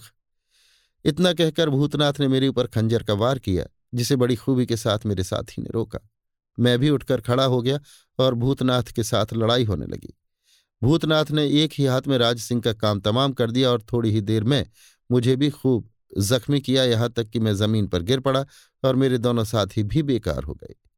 उस समय दयाराम जी को, जो पड़े पड़े सब तमाशा देख रहे थे, जोश चढ़ाया और चारपाई पर से उठकर खाली हाथ भूतनाथ के सामने आ खड़े हुए। कुछ बोला ही चाहते थे कि भूतनाथ के हाथ का खंजर उनके कलेजे के पार हो गया और वे बेदम होकर ज़मीन पर गिर पड़े। अभी आप सुन रहे थे देवकीनंदन खत्री के लिखे उपन्यास, चंद्रकांता संतति के बाईसवें भाग के तीसरे बयान को मेरी यानी समीर गोस्वामी की आवाज़ में। लीजिए सुनिए देवकीनंदन खत्री के लिखे उपन्यास, चंद्रकांता संतति के बाईसवें भाग के चौथे बयान को मेरी, यानी समीर गोस्वामी की आवाज़ में। मैं नहीं कह सकता कि भूतनाथ ने ऐसा क्यों किया। भूतनाथ का कौल तो यही है कि मैंने उनको पहचाना नहीं और धोखा हुआ। खैर, जो हो, दयाराम के गिरते ही मेरे मुँह से हाय की आवाज़ निकली और मैंने भूतनाथ से कहा ए कमबख्त, तूने बेचारे दयाराम को क्यों मार डाला, जिन्हें बड़ी मुश्किल से हम लोगों ने खोज निकाला था? मेरी बात सुनते ही भूतनाथ सन्नाटे में आ गया। इसके बाद उसके दोनों साथी तो नामालूम क्या सोचकर एकदम भाग खड़े हुए, मगर भूतनाथ बड़ी बेचैनी से दयाराम के पास बैठकर उनका मुँह देखने लगा। उस समय भूतनाथ के देखते ही देखते उन्होंने आखिरी हिचकी ली और दम तोड़ दिया। भूतनाथ उनकी लाश के साथ चिपट कर रोने लगा और बड़ी देर तक रोता रहा। तब तक हम तीनों आदमी पुनः मुकाबला करने लायक हो गए और इस बात से हम लोगों का साहस और भी बढ़ गया कि भूतनाथ के दोनों साथी उसे अकेला छोड़कर भाग गए थे। मैंने मुश्किल से भूतनाथ को अलग किया और कहा, अब रोने और नखरा करने से फ़ायदा ही क्या होगा? उनके साथ ही ऐसी मोहब्बत थी तो उन पर वार न करना था। अब उन्हें मारकर औरतों की तरह नखरा करने बैठे हो? इतना सुनते ही भूतनाथ ने अपनी आँखें पहुँची और मेरी तरफ़ देख के कहा, क्या मैंने जानबूझकर इन्हें मार डाला है? मैं, बेशक। यहाँ आने के साथ ही तुमने उन्हें चारपाई पर पड़े नहीं देखा था? भूतनाथ, देखा था, मगर मैं नहीं जानता था कि यह दयाराम है। इतने मोटे, ताजी आदमी को एकाएक ऐसा दुबला पतला देखकर मैं कैसे पहचान सकता था? मैं, क्या खूब, ऐसे ही तो तुम अंधे थे। खैर, इसका इंसाफ तो रणधीर सिंह के सामने होगा। इस समय तुम हमसे फैसला कर लो, क्योंकि अभी तक तुम्हारे दिल में लड़ाई का हौसला ज़रूर बना होगा। भूतनाथ अपने को संभाल कर और मुँह पहुंचकर नहीं नहीं, मुझे अब लड़ने का हौसला नहीं है, जिसके वास्ते में लड़ता था। जब वही नहीं रहा तो अब क्या? मुझे ठीक पता लग चुका था कि दयाराम तुम्हारे फेर में पड़े हुए हैं और अपनी आँखों से देख भी लिया। मगर अफसोस है कि मैंने पहचाना नहीं और ये इस तरह धोखे में मारे गए। लेकिन इनका कसूर भी तुम्हारे ही सिर लग सकता है। मैं, खैर, अगर तुम्हारे किए हो सके तो तुम बिल्कुल कसूर मेरे ही सिर थोप देना। मैं अपनी सफ़ाई आप कर लूँगा। मगर इतना समझ रखो कि लाख कोशिश करने पर भी तुम अपने को बचा नहीं सकते, क्योंकि मैंने इन्हें खोज निकालने में जो कुछ मेहनत की थी, वो इंद्रदेव जी के कहने से की थी। ना तो मैं अपनी प्रशंसा कराना चाहता था और ना इनाम ही लेना चाहता था, बल्कि ज़रूरत पड़ने पर मैं इंद्रदेव की गवाही दिला सकता हूँ और तुम भी अपने को बेकसूर साबित करने के लिए नागर को पेश कर देना। जिसके कहने और सिखाने में आकर तुमने मेरे साथ दुश्मनी पैदा कर ली। इतना सुनकर भूतनाथ सन्नाटे में आ गया। सिर झुकाकर देर तक सोचता रहा और इसके बाद लंबी सांस लेकर उसने मेरी तरफ़ देखा और कहा, बेशक मुझे नागर कमबख्त ने धोखा दिया। अब मुझे भी नहीं के साथ मर मिटना चाहिए। इतना कहकर भूतनाथ ने खंजर हाथ में ले लिया, मगर कुछ न कर सका, अर्थात अपनी जान न दे सका। महाराज जवा मर्दों का कहना बहुत ठीक है कि बहादुरों को अपनी जान प्यारी नहीं होती। वास्तव में जिसे जान प्यारी होती है, वो कोई हौसले का काम नहीं कर सकता और जो अपनी जान हथेली पर लिए रहता है और समझता है कि दुनिया में मरना एक बार ही है, कोई बार बार नहीं मरता, वही सब कुछ कर सकता है। भूतनाथ के बहादुर होने में संदेह नहीं, परंतु इसे अपनी जान प्यारी ज़रूर थी और इस उल्टी बात का सबब यही था कि वो अयाशी के नशे में चूट था। जो आदमी अयाश होता है, उसमें अयाशी के सबब कई तरह की बुराइयाँ आ जाती हैं और बुराइयों की बुनियाद जम जाने के कारण ही उसे अपनी जान प्यारी हो जाती है, तथा वो कोई भी काम नहीं कर सकता। यही सबब था कि उस समय भूतनाथ जान न दे सका, बल्कि उसकी हिफाजत करने का ढंग जमाने लगा। नहीं तो उस समय मौका ऐसा ही था। इससे जैसी भूल हो गई थी, उसका बदला तभी पूरा होता जब ये भी उसी जगह अपनी जान दे देता और उस मकान से तीनों लाशें एक साथ ही निकाली जाती। भूतनाथ ने कुछ देर तक सोचने के बाद मुझसे कहा, मुझे इस समय अपनी जान भारी हो रही है और मैं मर जाने के लिए तैयार हूँ, मगर मैं देखता हूँ कि ऐसा करने से भी किसी को फ़ायदा नहीं पहुंचेगा। मैं जिसका नमक खा चुका हूँ और खाता हूँ, उसका और भी नुकसान होगा क्योंकि इस समय वो दुश्मनों से घिरा हुआ है। अगर मैं जीता रहूँगा तो उनके दुश्मनों का नामो निशान मिटाकर उन्हें बेफिक्र कर सकूँगा। अतः मैं माफ़ी माँगता हूँ कि तुम मेहरबानी कर मुझे सिर्फ़ दो साल के लिए जीता छोड़ दो। मैं, दो वर्ष के लिए क्या? ज़िंदगी भर के लिए मैं तुम्हें छोड़ देता हूँ? जब तुम मुझसे लड़ना नहीं चाहते तो मैं क्यों तुम्हें मारने लगा? बाकी रही ये बात कि तुमने खामो खाम मुझसे दुश्मनी पैदा कर ली है, सो उसका नतीजा तुम्हें आपसे आप मिल जाएगा। जब लोगों को ये मालूम होगा कि भूतनाथ के हाथ से बेचारा दयाराम मारा गया। भूतनाथ, नहीं नहीं मेरा मतलब तुम्हारी पहली बात से नहीं, बल्कि दूसरी बात से है। अर्थात अगर तुम चाहोगे तो लोगों को इस बात का पता ही नहीं लगेगा कि दयाराम भूतनाथ के हाथ से मारा गया है। मैं ये क्यों कर छिप सकता है? भूतनाथ, अगर तुम छिपाओ तो सब छिप जाएगा। मुख्तसर यह है कि धीरे धीरे बातों को बढ़ाता हुआ भूतनाथ मेरे पैरों पर गिर पड़ा और बड़ी खुशामद के साथ कहने लगा कि तुम इस मामले को छिपाकर मेरी जान बचा लो। केवल इतना ही नहीं, इसने मुझे हर तरह के सब्जबाग दिखाए और कस्में दे देकर मेरी नाक में दम कर दिया। लालच में तो मैं नहीं पड़ा, मगर पिछली मुरवत के फेर में ज़रूर पड़ गया और भेद को छिपाए रखने की कसम खाकर अपने साथियों को साथ लिए हुए मैं उस घर के बाहर निकल गया। भूतनाथ तथा दोनों लाशों को उसी तरह छोड़ दिया। फिर मुझे मालूम नहीं कि भूतनाथ ने उन लाशों के साथ क्या बर्ताव किया। यहाँ तक भूतनाथ का हाल कहकर कुछ देर के लिए दलीप शाह चुप हो गया और उसने इस नीयत से भूतनाथ की तरफ़ देखा कि देखे, ये कुछ बोलता है या नहीं? इस समय भूतनाथ की आँखों से आँसू की नदी बह रही थी और वो हिचकियाँ ले लेकर रो रहा था। बड़ी मुश्किल से भूतनाथ ने अपने दिल को संभाला और दुपट्टे से मुँह पहुंचकर कहा, ठीक है, जो कुछ दिलीप शाह ने कहा, सब सच है। मगर ये बात मैं कसम खाकर कह सकता हूँ कि मैंने जानबूझकर दयाराम को नहीं मारा। वहाँ राज सिंह को खुले हुए देखकर मेरा शक यकीन के साथ बदल गया और चारपाई पर पड़े हुए देखकर भी मैंने दयाराम को नहीं पहचाना। मैंने समझा कि यह भी कोई दलीप शाह का साथी होगा। बेशक दलीप शाह पर मेरा शक मज़बूत हो गया था और मैं समझ बैठा था कि जिन लोगों ने दयाराम के साथ दुश्मनी की है, दलीप शाह ज़रूर उनका साथी है। ये शक यहाँ तक मज़बूत हो गया था कि दयाराम के मारे जाने पर भी दलीप शाह की तरफ़ से मेरा दिल साफ़ न हुआ। बल्कि मैंने समझा इसी, यानी दलीप शाह ने दयाराम को वहाँ लाकर कैद किया था।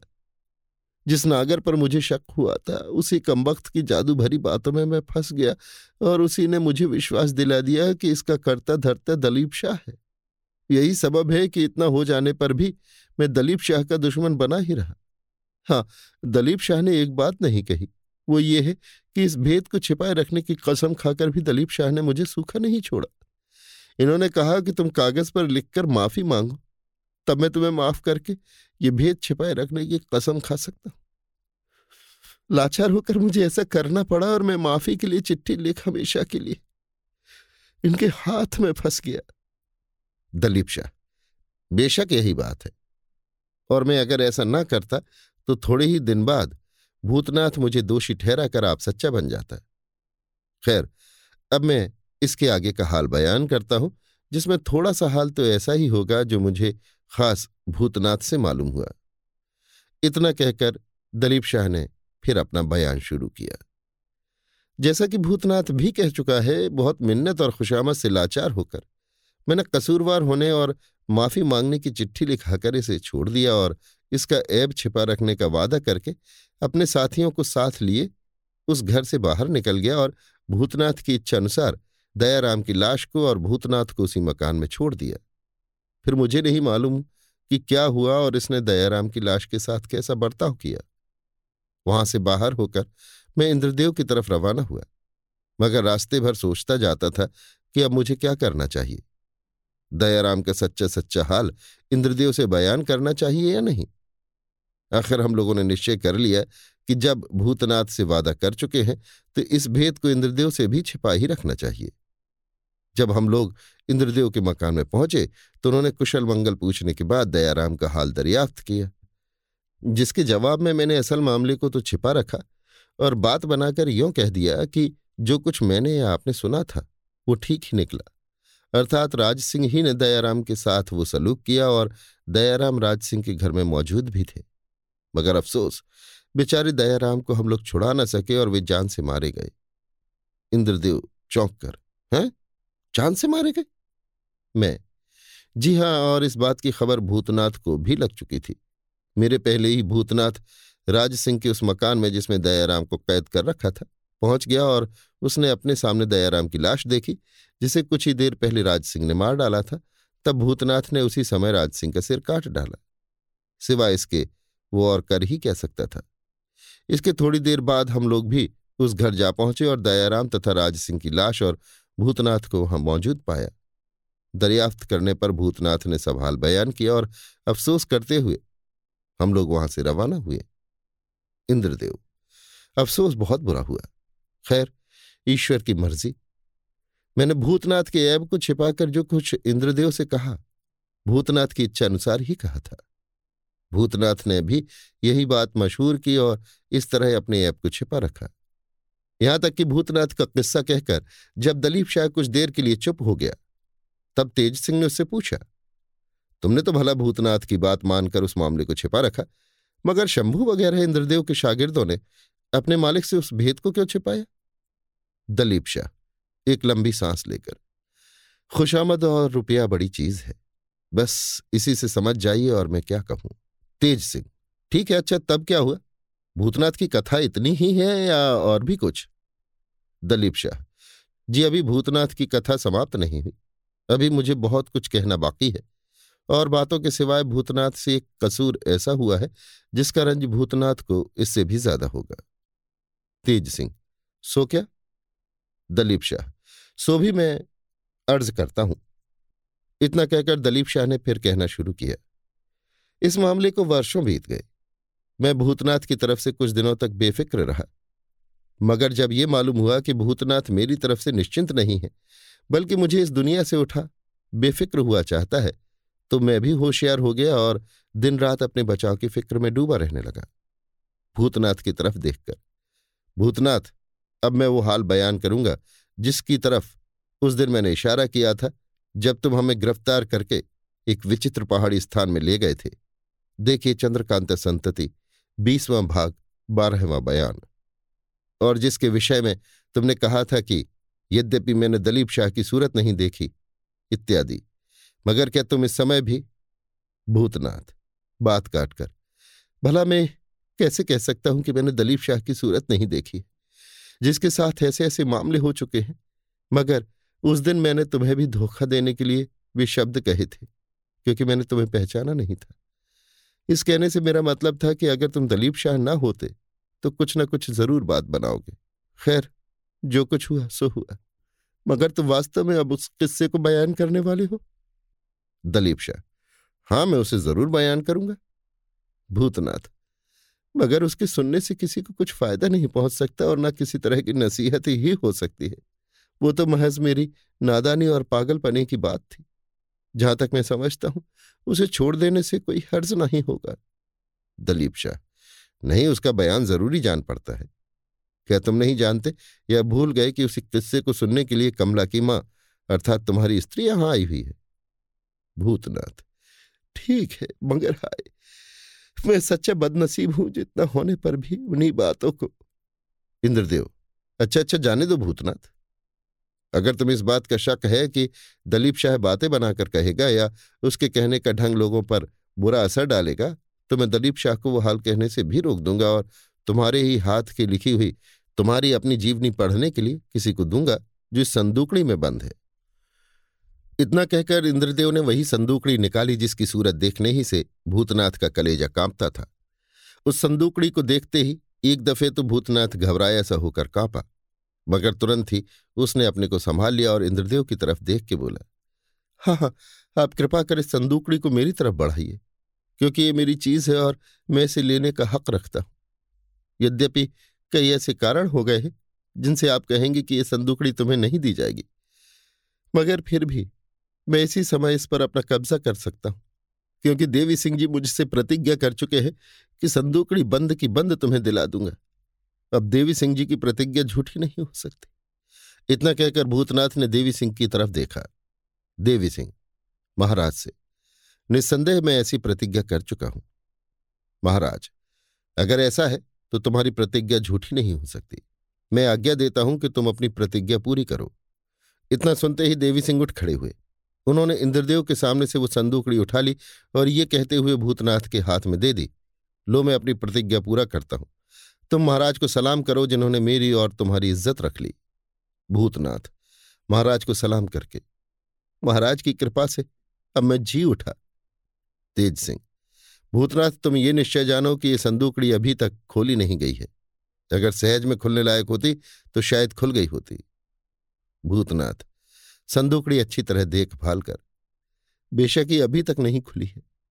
मेरे सिवाय कोई दूसरा आदमी इसे बिना तोड़े खोल भी नहीं सकता। ये संदूकड़ी मेरी बुराइयों से भरी हुई है।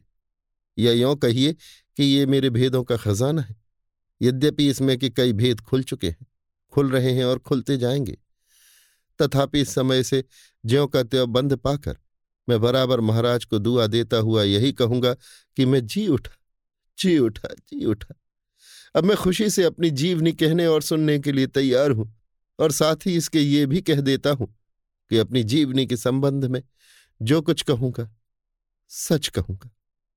इतना कहकर भूतनाथ ने वो संदूकड़ी अपनी बटुए में रख ली और पुनः हाथ जोड़कर महाराज से बोला, महाराज, मैं वादा कर चुका हूँ कि अपना हाल सच सच बयान करूँगा, मगर मेरा हाल बहुत बड़ा और शोक, दुख तथा भयंकर घटनाओं से भरा हुआ है। मेरे प्यारे मित्र इंद्रदेव जी, जिन्होंने मेरे अपराधों को क्षमा कर दिया है, कहते हैं कि तेरी जीवनी से लोगों का उपकार होगा और वास्तव में बात भी ठीक ही है। अतएव कई कठिनाइयों पर ध्यान देकर मैं विनयपूर्वक महाराज से एक महीने की मोहलत माँगता हूँ। इस बीच में अपना पूरा पूरा हाल लिखकर पुस्तक के रूप में महाराज के सामने पेश करूँगा और संभव है कि महाराज उसे सुन सुनाकर यादगार के तौर पर अपने खजाने में रखने की आज्ञा देंगे। इस एक महीने के बीच में मुझे भी सब बातें याद करके लिख लेने का मौका मिलेगा और मैं अपनी निर्दोष स्त्री तथा उन लोगों से, जिन्हें देखने की भी आशा नहीं थी, परंतु जो बहुत कुछ दुख भोग कर भी दोनों कुमारों की बदौलत इस समय यहाँ आ गए हैं और जिन्हें मैं अपना दुश्मन समझता था। मगर अब महाराज की कृपा से जिन्होंने मेरे कसूरों को माफ़ कर दिया है, मिलजुल कर कई बातों का पता भी लगा लूँगा, जिससे मेरा किस्सा सिलसिलेवार और कायदे से हो जाएगा। इतना कहकर भूतनाथ ने इंद्रदेव, राजा गोपाल सिंह दोनों कुमारों और दलीप शाह वगैरह की तरफ़ देखा और तुरंत ही मालूम कर लिया कि उसकी अर्जी कबूल कर ली जाएगी। महाराज ने कहा, कोई चिंता नहीं, तब तक हम लोग कई ज़रूरी कामों से छुट्टी पा लेंगे राजा गोपाल सिंह और इंद्रदेव ने भी इस बात को पसंद किया और इसके बाद इंद्रदेव ने दलीप शाह की तरफ़ देखकर पूछा, क्यों दलीप शाह? इसमें तुम लोगों को कोई उज्र तो नहीं है? दलीप शाह हाथ जोड़कर कुछ भी नहीं। क्योंकि अब महाराज की आज्ञा अनुसार हम लोगों को भूतनाथ से किसी तरह की दुश्मनी भी नहीं रही और न यही उम्मीद है कि भूतनाथ हमारे साथ किसी तरह की खुटाई करेगा। परंतु मैं इतना ज़रूर कहूँगा कि हम लोगों का किस्सा भी महाराज के सुनने लायक है और हम लोग भूतनाथ के बाद अपना किस्सा भी सुनाना चाहते हैं। महाराज, निस्संदेह तुम लोगों का किस्सा भी सुनने योग्य होगा और हम लोग उसके सुनने की अभिलाषा रखते हैं। यदि संभव हुआ तो पहले तुम्ही लोगों का किस्सा सुनने में आवेगा। मगर सुनो दलीप शाह, यद्यपि भूतनाथ से बड़ी बड़ी बुराइयाँ हो चुकी हैं और भूतनाथ तुम लोगों का भी कसूरवार है, परंतु इधर हम लोगों के साथ भूतनाथ ने जो कुछ किया है, उसके लिए हम लोग इसके एहसानमंद हैं और इसे अपना हितु समझते हैं। इंद्रदेव, बेशक बेशक। गोपाल सिंह, ज़रूर हम लोग इसके एहसान के बोझ के तले दबे हुए हैं। दलीप शाह, मैं भी ऐसा ही समझता हूँ। भूतनाथ ने इधर जो जो अनूठे काम किए हैं, उनका हाल कुंवर साहब की जुबानी हम लोग सुन चुके हैं। इसी ख्याल से तथा कुंवर साहब की आज्ञा से हम लोगों ने सच्चे दिल से भूतनाथ का अपराध क्षमा ही नहीं कर दिया, बल्कि कुंवर साहब के सामने इस बात की प्रतिज्ञा भी कर चुके हैं कि भूतनाथ को दुश्मनी की निगाह से कभी न देखेंगे। महाराज, बेशक ऐसा ही होना चाहिए। अतः बहुत सी बातों को सोचकर और इसकी कारगुजारी पर ध्यान देकर हमने इसके सब कसूर माफ़ करके इसे अपना अय्यार बना लिया है। आशा है कि तुम लोग भी इसे अपनायत की निगाह से देखोगे और पिछली बातों को बिल्कुल भूल जाओगे। दलीप शाह, महाराज अपनी आज्ञा के विरुद्ध चलते हुए हम लोगों को कदापि न देखेंगे। ये हमारी प्रतिज्ञा है।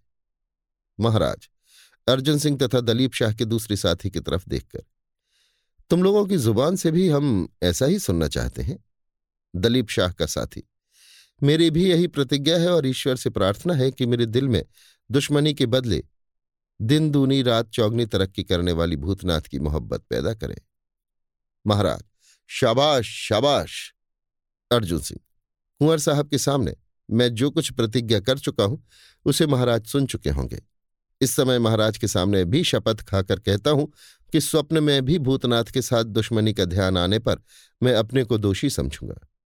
इतना कहकर अर्जुन सिंह ने वो तस्वीर जो उसके हाथ में थी फाड़ डाली और टुकड़े टुकड़े करके भूतनाथ के आगे फेंक दी और पुनः महाराज की तरफ़ देखकर कहा, यदि आज्ञा हो और बेअदबी न समझी जाए तो हम लोग इसी समय भूतनाथ से गले मिलकर अपने उदास दिल को प्रसन्न कर लें।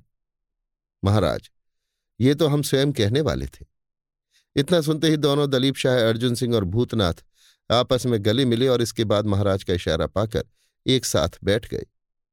भूतनाथ दूसरे दलीप शाह और अर्जुन सिंह की तरफ़ देखकर। अब कृपा करके मेरे दिल का खुटका मिटा और साफ़ साफ़ बता दो कि तुम दोनों में असल में अर्जुन सिंह कौन है? जब मैं दलीप शाह को बेहोश करके उस घाटी में ले गया था। देखिए चंद्रकांत संतति, बीसवां भाग, तेरहवां बयान।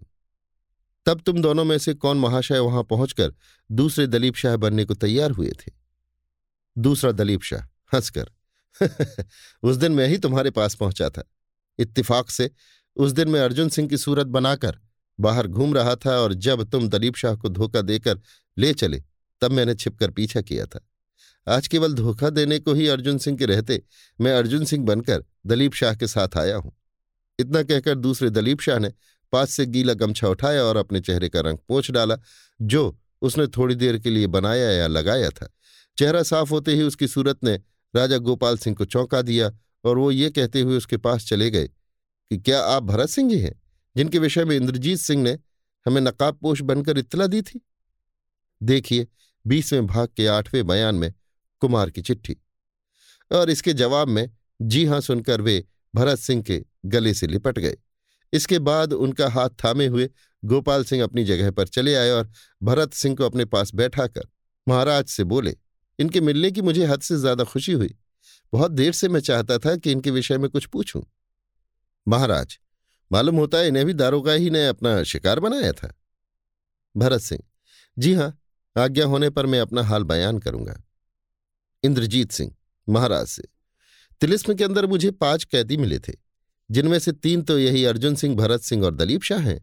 इसके अतिरिक्त दो और हैं जो यहाँ बुलाए नहीं गए। दारोगा माया रानी तथा उसके पक्ष वालों के संबंध में इन पाँचों ही का किस्सा सुनने योग्य है। जब कैदियों का मुकदमा होगा, तब आप देखिएगा कि इन लोगों की सूरत देखकर कैदियों की क्या हालत होती है। महाराज, वे दोनों कहाँ हैं? इंद्रजीत सिंह, इस समय यहाँ मौजूद नहीं है। छुट्टी लेकर अपने घर की अवस्था देखने गए हैं। दो चार दिन में आ जाएँगे। भूतनाथ, इंद्रदेव से, यदि आज्ञा हो तो मैं भी कुछ पूछूँ? इंद्रदेव, आप जो कुछ पूछेंगे उसे मैं खुद जानता हूँ, मगर खैर पूछिए। भूतनाथ कमला की माँ आप लोगों को कहाँ से और क्यों कर मिली? इंद्रदेव, ये तो उसी की जुबानी सुनने में ठीक होगा। जब वो अपना किस्सा बयान करेगी, कोई बात छिपी न रह जाएगी। भूतनाथ, और नानक की माँ तथा देवी सिंह जी की स्त्री के विषय में कब मालूम होगा? इंद्रदेव, वो भी उसी समय मालूम हो जाएगा। मगर भूतनाथ, मुस्कुराकर, तुमने और देवी सिंह ने नकाब पोषों का पीछा करके व्यर्थ खुटका और तरद्दुत खरीद लिया यदि उनका पीछा न करते और पीछे से तुम दोनों को मालूम होता कि ये तुम्हारी स्त्रियाँ भी इस काम में शरीक हुई थी तो तुम दोनों को एक प्रकार की प्रसन्नता होती। प्रसन्नता तो अब भी होगी, मगर खटके और तरद्दुत से कुछ खून सुखा लेने के बाद। इतना कहकर इंद्रदेव हंस पड़े और इसके बाद सभी के चेहरों पर मुस्कुराहट दिखाई देने लगी। तेज सिंह, मुस्कुराते हुए देवी सिंह से, अब तो आपको भी मालूम हो ही गया होगा कि आपका लड़का तारा सिंह कई विचित्र भेदों को आपसे क्यों छिपाता था? देवी सिंह। जी हाँ, सब कुछ मालूम हो गया। जब अपने को प्रकट करने के पहले ही दोनों कुमारों ने भैरव सिंह और तारा सिंह को अपना साथी बना लिया तो हम लोग जहाँ तक आश्चर्य में डाले जाते, थोड़ा था। देवी सिंह की बात सुनकर पुनः सभी ने मुस्कुरा दिया और अब दरबार का रंग ढंग कुछ दूसरा हो गया। अर्थात तरद्दुत के बदले सभी के चेहरे पर हँसी और मुस्कुराहट दिखाई देने लगी। तेज सिंह, भूतनाथ से, भूतनाथ आज तुम्हारे लिए बड़ी खुशी का दिन है, क्योंकि और बातों के अतिरिक्त तुम्हारी नेक और सती स्त्री भी तुम्हें मिल गई, जिसे तुम मरी समझते थे, और हरनाम सिंह तुम्हारा लड़का भी तुम्हारे पास बैठा हुआ दिखाई देता है, जो बहुत दिनों से गायब था और जिसके लिए बेचारी कमला बहुत परेशान थी। जब वो हरनाम सिंह का हाल सुनेगी तो बहुत ही प्रसन्न होगी। भूतनाथ, निस्संदेह ऐसा ही है। परंतु मैं हरनाम सिंह के सामने भी एक संदूकड़ी देखकर डर रहा हूँ, कहीं ये भी मेरे लिए कोई दुख दर्द सामान लेकर ना आया हो। इंद्रदेव हंसकर, भूतनाथ, अब तुम अपने दिल को व्यर्थ के खटकों में न डालो। जो कुछ होना था, सो हो गया। अब तुम पूरे तौर पर महाराज के अय्यार हो गए। किसी की मजाल नहीं कि तुम्हें किसी तरह की तकलीफ़ दे सके और महाराज भी तुम्हारे बारे में किसी तरह की शिकायत नहीं सुनना चाहते। हरनाम सिंह तो तुम्हारा लड़का ही है। वो तुम्हारे साथ बुराई क्यों करने लगा? इसी समय महाराज सुरेंद्र सिंह ने जीत सिंह की तरफ़ देखकर कुछ इशारा किया और जीत सिंह ने इंद्रदेव से कहा, भूतनाथ का मामला तो अब तय हो गया। इसके बारे में महाराज किसी तरह की शिकायत सुनना नहीं चाहते।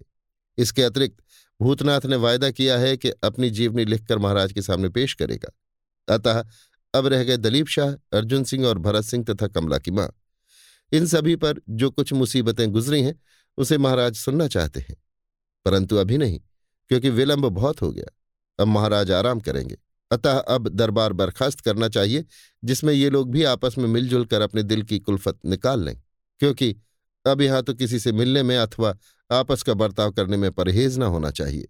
इंद्रदेव, हाथ जोड़कर, जो आ गया दरबार बर्खास्त हुआ। इंद्रदेव की इच्छानुसार महाराज आराम करने के लिए जीत सिंह को साथ लिए एक दूसरे कमरे में चले गए।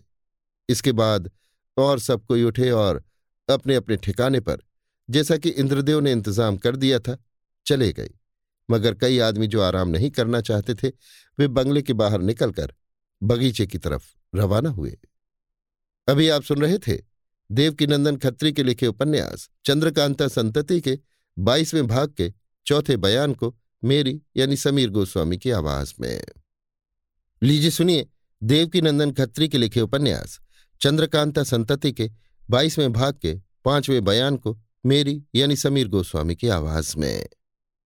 एक सुंदर पायों वाली मसहरी पर महाराज सुरेंद्र सिंह लेटे हुए हैं। अय्यारों के सरताज जीत सिंह उसी मसहरी के पास फर्श पर बैठे तथा दाहिने हाथ से मसहरी पर ढासना लगाए धीरे धीरे बातें कर रहे हैं। महाराज, इंद्रदेव का स्थान बहुत ही सुंदर और रमणीक है। यहाँ से जाने को जी नहीं चाहता। जीत सिंह, ठीक है, इस स्थान की तरह इंद्रदेव का बर्ताव भी चित्त को प्रसन्न करता है। परंतु मेरी राय यही है कि जहाँ तक जल्द हो, यहाँ से लौट चलना चाहिए। महाराज, हम भी यही सोचते हैं। इन लोगों की जीवनी और आश्चर्य भरी कहानी तो वर्षों तक सुनते ही रहेंगे। परंतु इंद्रजीत सिंह और आनंद सिंह की शादी जहाँ तक हो सके जल्द कर देनी चाहिए, जिसमें और किसी तरह के विघ्न पड़ने का फिर डर न रहे। जीत सिंह, ज़रूर ऐसा होना चाहिए। इसीलिए मैं चाहता हूँ कि यहाँ से जल्द चलिए। भरत सिंह वगैरह की कहानी वहाँ ही सुन लेंगे। या शादी के बाद और लोगों को भी यहाँ ले आवेंगे, जिसमें वे लोग भी तिलिस्म और इस स्थान का आनंद ले ले। महाराज, अच्छी बात है। खैर, अब ये बताओ कि कमलनी और लाडली के विषय में भी तुमने कुछ सोचा? जीत सिंह, उन दोनों के लिए जो कुछ आप विचार रहे हैं, वही मेरी भी राय है। उनकी भी शादी दोनों कुमारों के साथ ही कर देनी चाहिए। महाराज, है ना यही राय? जीत सिंह जी हाँ मगर किशोरी और कामनी की शादी के बाद, क्योंकि किशोरी एक राजा की लड़की है, इसलिए उसी की औलाद को गद्दी का हकदार होना चाहिए।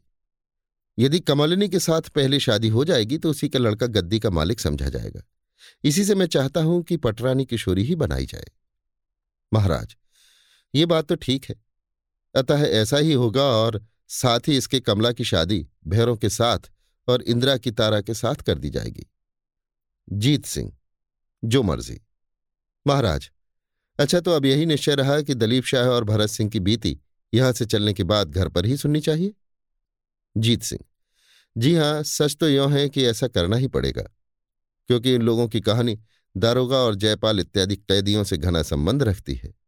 बल्कि यों कहना चाहिए कि इन्हीं लोगों के इजहार पर उन लोगों के मुकदमे का दारूमदार है और यही लोग उन कैदियों को लाजवाब करेंगे। महाराज निसंदेह ऐसा ही है इसके अतिरिक्त उन कैदियों ने हम लोगों तथा हमारे सहायकों को बड़ा दुख दिया है और दोनों कुमारों की शादी में भी बड़े बड़े विघ्न डाले हैं। अतः उन कमबख्तों को कुमारों की शादी का जलसा भी दिखा देना चाहिए, जिसमें ये लोग अपनी आँखों से देख लें कि जिन बातों को वे बिगाड़ना चाहते थे, वे आज कैसी खूबी और खुशी के साथ हो रही हैं। इसके बाद उन लोगों को सजा दी जानी चाहिए। मगर अफसोस तो यह है कि माया रानी और माधवी जमानिया ही में मार डाली गई। नहीं तो वे दोनों भी देख लेती कि। जीत सिंह, खैर उनकी किस्मत में यही बदा था। महाराज अच्छा तो एक बात का और ख्याल करना चाहिए। जीत सिंह, आज्ञा? महाराज, भूतनाथ वगैरह को मौका देना चाहिए कि वे अपने संबंधियों से बखूबी मिलजुल कर अपने दिल का खटका निकाल लें, क्योंकि हम लोग तो उनका हाल वहाँ चलकर ही सुनेंगे। जीत सिंह, बहुत खूब। इतना कहकर जीत सिंह उठ खड़े हुए और कमरे से बाहर चले गए। अभी आप सुन रहे थे देवकीनंदन खत्री के लिखे उपन्यास, चंद्रकांता संतति के, बाईसवें भाग के, पाँचवें बयान को, मेरी यानी समीर गोस्वामी की आवाज़ में। लीजिए सुनिए देवकीनंदन खत्री के लिखे उपन्यास, चंद्रकांता संतति के, बाईसवें भाग के, छठवें बयान को, मेरी यानी समीर गोस्वामी की आवाज़ में। इंद्रदेव के इस स्वर्गतुल्य स्थान में बंगले से कुछ दूर हटकर बगीचे के दक्षिण तरफ़ एक घना जामुन का पेड़ है, जिसे सुंदर लताओं ने घेर कर देखने योग्य बना रखा है और वहाँ एक कुंज की सी छटा दिखाई पड़ती है। उसी के नीचे साफ़ पानी का एक चश्मा भी बह रहा है। अपनी सुरीली बोली से लोगों के दिल लुभा देने वाली चिड़ियाएँ संध्या का समय निकट जान अपने घोंसलों के चारों तरफ़ फुदक फुदक कर अपने चुलबुले बच्चों को चैतन्य करती हुई कह रही हैं, देखो, मैं बहुत दूर से तुम लोगों के लिए दाना पानी अपने पेट में भर लाई हूँ, जिससे तुम्हारी संतुष्टि हो जाएगी। ये रमणीक स्थान ऐसा है कि यहाँ दो चार आदमी छिपकर इस तरह बैठ सकते हैं कि वे चारों तरफ़ के आदमियों को बखूबी देख लें, पर उन्हें कोई भी न देखे। इस स्थान पर हम इस समय भूतनाथ और उसकी पहली स्त्री, यानी कमला की माँ को पत्थर की चट्टानों पर बैठे बातें करते हुए देख रहे हैं। ये दोनों मुद्दत के बिछड़े हुए हैं। और दोनों के दिल में नहीं तो कमला की माँ के दिल में ज़रूर शिकायतों का खजाना भरा हुआ है, जिसे वो इस समय बेतरह उगलने के लिए तैयार है। प्यारे पाठक, आइए, हम आप मिलकर जरा इन दोनों की बातें तो सुन लें। भूतनाथ, शांता। शांता कमला की माँ का नाम था। आज तुमसे मिलकर मैं बहुत ही प्रसन्न हुआ। शांता, क्यों? जो चीज़ किसी कारणवश खो जाती है, उसे यकायक पाने से प्रसन्नता हो सकती है। मगर जो चीज़ जानबूझकर फेंक दी जाती है, उसके पाने की प्रसन्नता कैसी? भूतनाथ, किसी को कहीं से एक पत्थर का टुकड़ा मिल जाए, और वो उसे बेकार या बदसूरत समझकर फेंक दे, तथा कुछ समय के बाद जब उसे ये मालूम हो कि वास्तव में वो हीरा था, पत्थर नहीं तो क्या उसके फेंक देने का उसको दुख न होगा? या उसे पुनः पाकर प्रसन्नता न होगी? शांता। अगर वो आदमी, जिसने हीरे को पत्थर समझकर फेंक दिया है, ये जानकर कि वो वास्तव में हीरा था, उसकी खोज करे, या इस विचार से कि मैंने उसे भला जगह छोड़ा या फेंका है, वहाँ जाने से ज़रूर मिल जाएगा, उसकी तरफ़ दौड़ जाए तो बेशक समझा जाएगा कि उसे, उसके फेंक देने का रंज हुआ और उसके मिल जाने से प्रसन्नता होगी। लेकिन यदि ऐसा नहीं है तो नहीं। भूतनाथ ठीक है, मगर वो आदमी उस जगह जहाँ उसने हीरे को पत्थर समझकर फेंका था, पुनः उसे पाने की आशा में तभी जाएगा जब अपना जाना सार्थक समझेगा। परंतु जब उसे ये निश्चय हो जाएगा कि वहाँ जाने में उस हीरे के साथ तू भी बर्बाद हो जाएगा, अर्थात वो हीरा भी काम का न रहेगा और तेरी भी जान जाती रहेगी, तब वो उसकी खोज में क्यों जाएगा? शांता, ऐसी अवस्था में वो अपने को इस युग बनावेगा ही नहीं। कि वो उस हीरे की खोज में जाने लायक ना रहे। यदि ये बात उसके हाथ में होगी और वो उस हीरे को वास्तव में हीरा समझता होगा। भूतनाथ, बेशक, मगर शिकायत की जगह तो ऐसी अवस्था में हो सकती थी, जब वो अपने बिगड़े हुए कटीले रास्ते की, जिसके सबब से वो उस हीरे तक नहीं पहुँच सकता था, पुनः सुधारने और साफ़ करने के लिए परले सिरे का उद्योग करता हुआ दिखाई न देता। शांत, ठीक है, लेकिन जब वो हीरा ये देख रहा है कि उसका अधिकारी या मालिक बिगड़ी हुई अवस्था में भी एक मानिक के टुकड़े को कलेजे से लगाए हुए घूम रहा है और यदि वो चाहता तो उस हीरे को भी उसी तरह रख सकता था। मगर अफसोस, उस हीरे की तरफ़ जो वास्तव में पत्थर ही समझा गया है, कोई भी ध्यान नहीं देता, जो बेहाथ पैर का होकर भी उसी मालिक की खोज में जगह जगह धूल छानता फिर रहा है। जिसने जानबूझकर उसके पैर में गड़ने वाले कंकड़ की तरह अपने आगे से उठाकर फेंक दिया है और जानता है कि उस पत्थर के साथ, जिसे वो व्यर्थ ही में हीरा कह रहा है, वास्तव में छोटी छोटी हीरे की कनियाँ भी चिपकी हुई हैं, जो छोटी होने के कारण सहजी मिट्टी में मिल जा सकती हैं। तब क्या शिकायत की जगह नहीं है? भूतनाथ, परंतु अदृष्ट भी कोई वस्तु है। प्रारब्ध भी कुछ कहा जाता है और होनहार भी किसी चीज़ का नाम है। शांता। ये दूसरी बात है। इन सभी का नाम लेना वास्तव में निरुत्तर होना और चलती बहस को जानबूझकर बंद कर देना ही नहीं, बल्कि उद्योग ऐसे अनमोल पदार्थ की तरफ़ से मुँह फेर लेना भी है। अतः जाने दीजिए, मेरी ये इच्छा भी नहीं है कि आपको परास्त करने की अभिलाषा से मैं विवाद करती ही जाऊँ। ये तो बात ही बात में कुछ कहने का मौका मिल गया और छाती पर पत्थर रखकर जी का उबाल निकाल लिया। नहीं तो ज़रूरत ही क्या थी? भूतनाथ। मैं कसूरवार हूँ और बेशक कसूरवार हूँ, मगर ये उम्मीद भी तो न थी कि ईश्वर की कृपा से तुम्हें इस दुनिया में इस तरह जीती देखूँगा। शांता, अगर यही आशा या अभिलाषा होती तो अपने परलोकगामी होने की खबर मुझ अभागी के कानों तक पहुँचाने की कोशिश क्यों करते और भूतनाथ, बस बस, अब मुझ पर दया करो और इस ढंग की बातें छोड़ दो। क्योंकि आज बड़े भाग्य से मेरे लिए खुशी का दिन नसीब हुआ है। इसे जली कटी बातें सुनाकर पुनः कड़वा न करो और ये सुनाओ कि तुम इतने दिनों तक कहाँ छिपी हुई थी और अपनी लड़की कमला को किस तरह धोखा देकर चली गई? कि आज तक वो तुमको मरी हुई ही समझती है? इस समय शांता का खूबसूरत चेहरा नकाब से ढका हुआ नहीं है। यद्यपि वो जमाने के हाथों सताई हुई तथा दुबली पतली और उदास है और उसका तमाम बदन पीला पड़ गया है मगर फिर भी, आज की ये खुशी उसके सुंदर बादामी चेहरे पर रौनक पैदा कर रही है और इस बात की इजाज़त नहीं देती कि कोई उसे ज़्यादा उम्र वाली कहकर खूबसूरतों की पंक्ति में बैठने से रोके। हज़ार गई गुजरी होने पर भी वो रामदेव यानी भूतनाथ की दूसरी स्त्री से बहुत अच्छी मालूम पड़ती है और इस बात को भूतनाथ भी बड़े गौर से देख रहा है। भूतनाथ की आखिरी बात सुनकर शांता ने अपनी डबडबाई हुई बड़ी बड़ी आँखों को आंचल से साफ़ किया और एक लंबी सांस लेकर कहा, शांता, मैं रणधीर सिंह जी के यहाँ से कभी न भागती, अगर अपना मुँह किसी को दिखाने लायक समझती। मगर अफसोस, आपके भाई ने इस बात को खूब अच्छी तरह मशहूर किया कि आपके दुश्मन, अर्थात आप, इस दुनिया से उठ गए। इस सबूत में उन्होंने बहुत सी बातें पेश की। मगर मुझे विश्वास न हुआ। तथापि इस गम में मैं बीमार हो गई और दिन दिन मेरी बीमारी बढ़ती ही गई। उसी जमाने में मेरी मौसेरी बहन अर्थात दलीप शाह की स्त्री मुझे देखने के लिए मेरे घर आई। मैंने अपने दिल का हाल और बीमारी का सबब उससे बयान किया और ये भी कहा कि जिस तरह मेरे पति ने सही सलामत रहकर भी अपने को मरा मशहूर किया, उसी तरह मुझे तुम कहीं छिपाकर मरा हुआ मशहूर कर दो।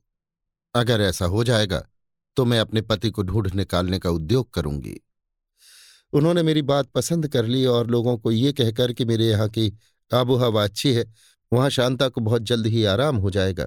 मुझे अपने यहाँ उठा ले जाने का बंदोबस्त किया और रणधीर सिंह जी से इजाज़त भी ले ली। मैं दो दिन तक अपनी लड़की कमला को नसीहत करती रही और इसके बाद उसे किशोरी के हवाले करके और अपने छोटे दूध पीते बच्चे को गोद में लेकर दलीप शाह के घर चली आई और धीरे धीरे आराम होने लगी। थोड़े ही दिन बाद दलीप शाह के घर में उस भयानक आधी रात के समय आपका आना हुआ। मगर हाय, उस समय आपकी अवस्था पागलों की सी हो रही थी और आपने धोखे में पड़कर अपने प्यारे लड़के का, जिसे मैं अपने साथ ले गई थी, खून कर डाला। दलीप शाह ने बीसवें भाग के तेरहवें बयान में इस घटना की तरफ़ भूतनाथ का इशारा किया। इतना कहते कहते शांता का जी भर आया और वो हिचकियाँ ले लेकर रोने लगी। भूतनाथ की बुरी अवस्था हो रही थी और इससे ज़्यादा वो उस भयानक घटना का हाल नहीं सुनना चाहता था। वो ये कहता हुआ कि बस माफ़ करो, अब इसका ज़िक्र न करो। अपनी स्त्री शांता के पैरों पर गिरा ही चाहता था कि उसने पैर खींचकर भूतनाथ का सिर थाम लिया और कहा हाँ ये क्या करते हो? क्यों मेरे सिर पर पाप चढ़ाते हो? मैं खूब जानती हूँ कि आपने उसे बिल्कुल नहीं पहचाना। मगर इतना ज़रूर समझते थे कि वो दलीप शाह का लड़का है। अतः फिर भी आपको ऐसा नहीं करना चाहिए था। खैर, अब मैं इस ज़िक्र को छोड़ देती हूँ। इतना कहकर शांता ने अपने आँसू पहुँचे और फिर इस तरह बयान करना शुरू किया। शोक और दुख से मैं पुनः बीमार पड़ गई, मगर आशा लता ने धीरे धीरे कुछ दिन में अपनी तरह मुझे भी आराम कर दिया। ये आशा केवल इसी बात की थी कि एक दफे आपसे ज़रूर मिलूँगी। मुश्किल तो ये थी कि उस घटना ने दलीप शाह को भी आपका दुश्मन बना दिया था।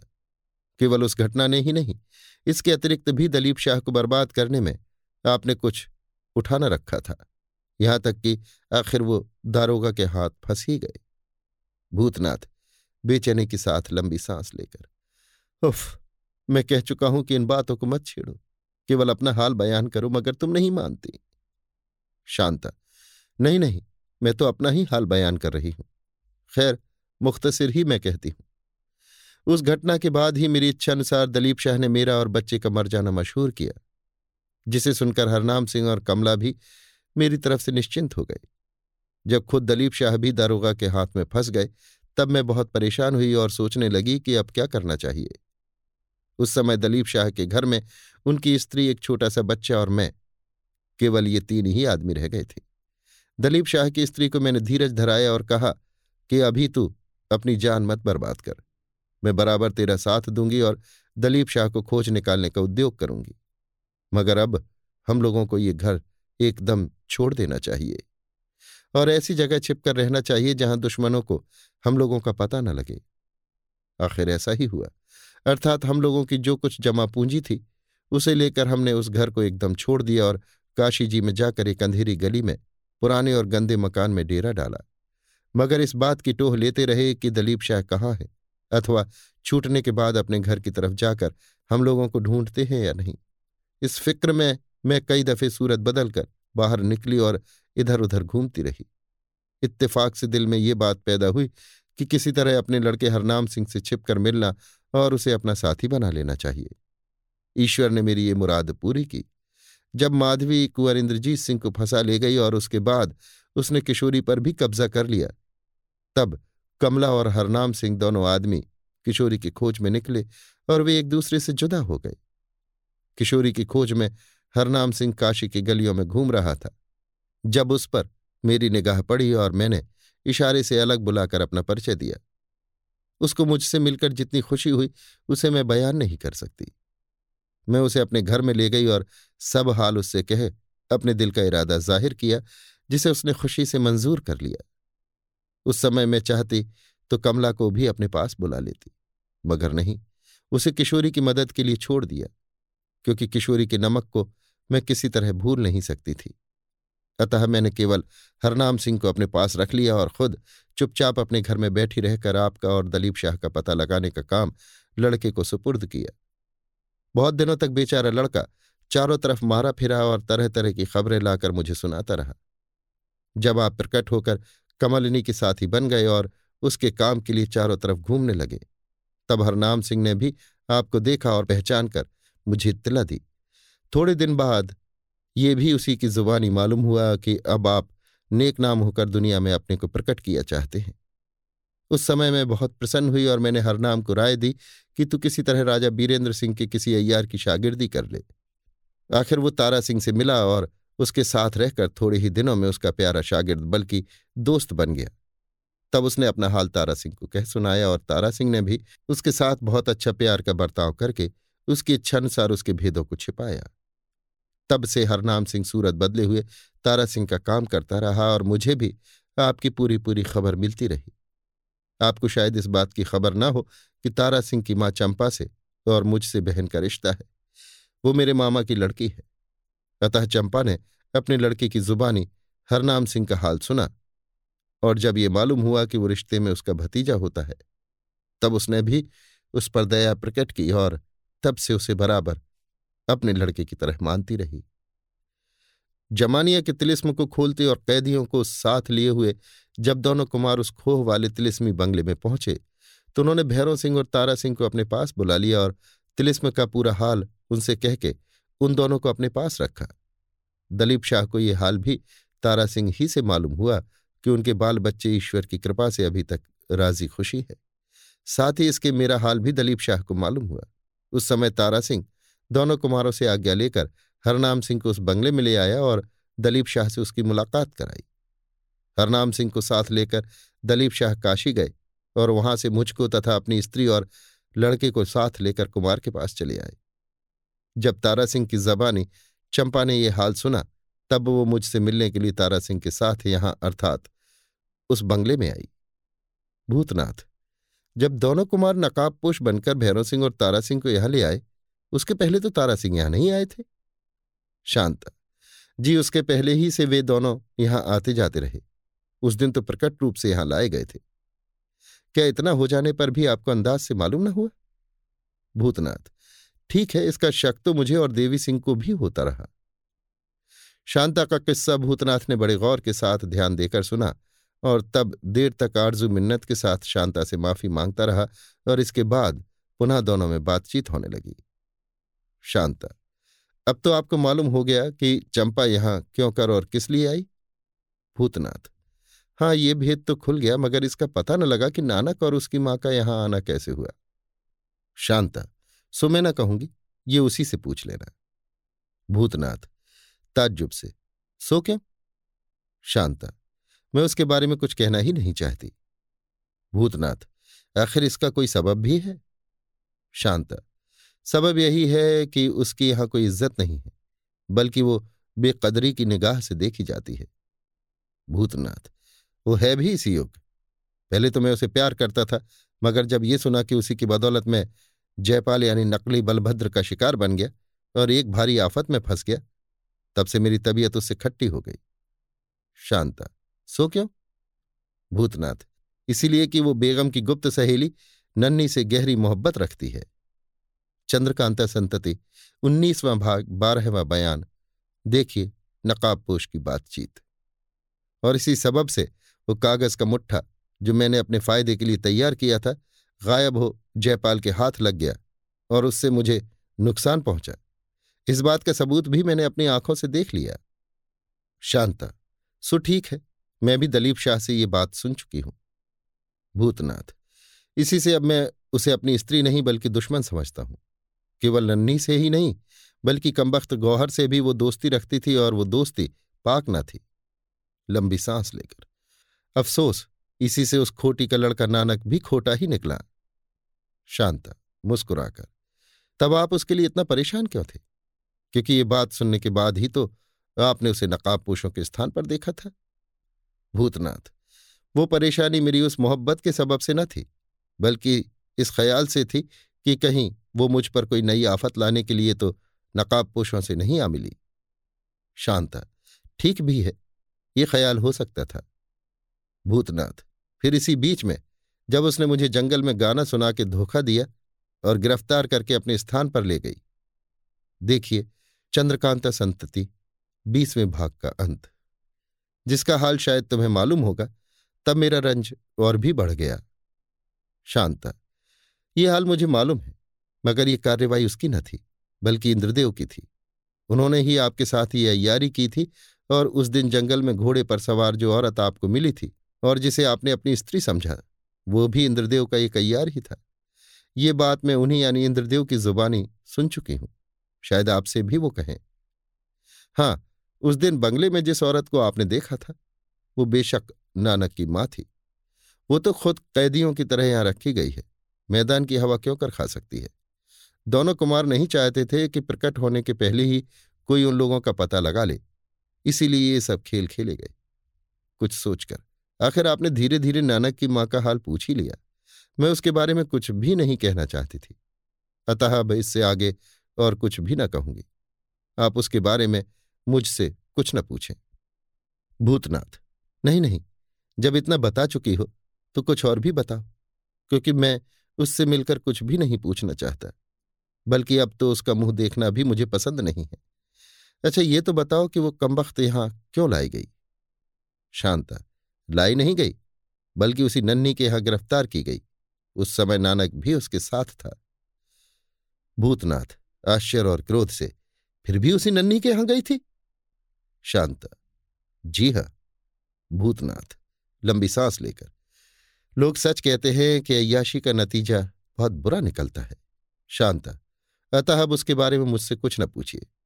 इंद्रदेव जी आपको सब कुछ बता देंगे। भूतनाथ हाँ ठीक है। खैर, अब उसके बारे में कुछ न पूछूँगा। जो कुछ पूछूँगा, वो तुम्हारे और हरनाम ही के बारे में होगा। अच्छा एक बात और बताओ। आज के दरबार में मैंने हरनाम को हाथ में एक संदूकड़ी लिए देखा था। वो संदूकड़ी कैसी थी और उसमें क्या था? शांता, उसमें दारोगा के हाथ की लिखी हुई बहुत सी चिट्ठियाँ हैं, जिन्हें देखने से आपको निश्चय हो जाएगा कि आपने दलीप शाह को व्यर्थ ही अपना दुश्मन समझ लिया था। पहले जब दारोगा ने दलीप शाह को लालच दिखाकर लिखा था कि वो आपको गिरफ़्तार करा दें, तब दो चार चिट्ठियों में तो दलीप शाह ने इस नियत से कि दारोगा की शैतानियों का सबूत उससे मिलकर ही बटोर लें, दारोगा के मतलब ही क्या जवाब दिया था, जिससे खुश होकर उसने कई चिट्ठियों में दलीप शाह को तरह तरह के सब्ज बाग दिखलाए। मगर जब दारोगा की कई चिट्ठियाँ दलीप शाह ने बटोर ली, तब साफ़ जवाब दे दिया। उस समय दारोगा बहुत घबराया और उसने सोचा कि कहीं ऐसा ना हो कि दलीप शाह मुझसे दुश्मनी करके मेरा ये भेद खोल दे। अतः किसी तरह उसे गिरफ़्तार कर लेना चाहिए। उस समय कमबख्त दारोगा आपसे मिला और उसने दलीप शाह की पहली चिट्ठियाँ आपको दिखाकर खुद आप ही को दलीप शाह का दुश्मन बना दिया। बल्कि आप ही के ज़रिए से दलीप शाह को गिरफ़्तार भी करा लिया। भूतनाथ, ठीक है, इस विषय में मैंने बहुत बड़ा धोखा खाया। शांता मगर दलीप शाह को गिरफ़्तार कर लेने पर भी वे चिट्ठियाँ दारोगा के हाथ न लगीं, क्योंकि वे दलीप शाह की स्त्री के कब्जे में थीं। हम लोग उन्हें अपने साथ लाए हैं, जिसमें दारोगा के मुकदमे में पेश करें। भूतनाथ, अब मेरे दिल का पूरा खुटका निकल गया और मुझे निश्चय हो गया कि हरनाम की कोई कार्रवाई मेरे खिलाफ न होगी। शांता, भला वो कोई काम ऐसा क्यों करेगा जिससे आपको तकलीफ़ हो? ऐसा ख्याल भी आपको न रखना चाहिए। इन दोनों में इस तरह की बातें हो रही थी कि किसी के आने की आहट मालूम हुई। भूतनाथ ने जब घूम कर देखा तो नानक पर निगाह पड़ी। जब वो पास आया, तब भूतनाथ ने उससे पूछा, क्या चाहते हो? नानक, मेरी माँ आपसे मिलना चाहती है। भूतनाथ तो यहाँ पर क्यों ना चली आई? यहाँ कोई गैर तो था नहीं? नानक, सो तो वही जाने। भूतनाथ अच्छा जाओ उसे इसी जगह मेरे पास भेज दो। नानक बहुत अच्छा। इतना कहकर नानक चला गया और इसके बाद शांता ने भूतनाथ से कहा, शायद उसे मेरे सामने आपसे बातचीत करना मंजूर न हो। शर्माती हो या किसी तरह का और कुछ ख्याल हो। अतः आज्ञा दीजिए तो मैं चली जाऊँ। फिर भूतनाथ, नहीं नहीं, उसे जो कुछ कहना होगा तुम्हारे सामने ही कहेगी। तुम चुपचाप बैठी रहो। शांता, संभव है कि वो मेरे रहते यहाँ ना आवे, या उसे इस बात का ख्याल हो कि तुम मेरे सामने उसकी बेइज्जती करोगे। भूतनाथ। हो सकता है, मगर कुछ सोच के। अच्छा तुम जाओ। इतना सुनकर शांता वहाँ से उठी और बंगले की तरफ़ रवाना हुई। इस समय सूर्य अस्त हो चुका था और चारों तरफ़ से अंधेरी झुकी आती थी। अभी आप सुन रहे थे देवकीनंदन खत्री के लिखे उपन्यास, चंद्रकांता संतति के बाईसवें भाग के छठवें बयान को मेरी यानी समीर गोस्वामी की आवाज़ में। लीजिए सुनिए। देवकीनंदन खत्री के लिखे उपन्यास, चंद्रकांता संतति के, बाईसवें भाग के, सातवें बयान को, मेरी, यानी समीर गोस्वामी की आवाज़ में। इंद्रदेव का ये स्थान बहुत बड़ा था।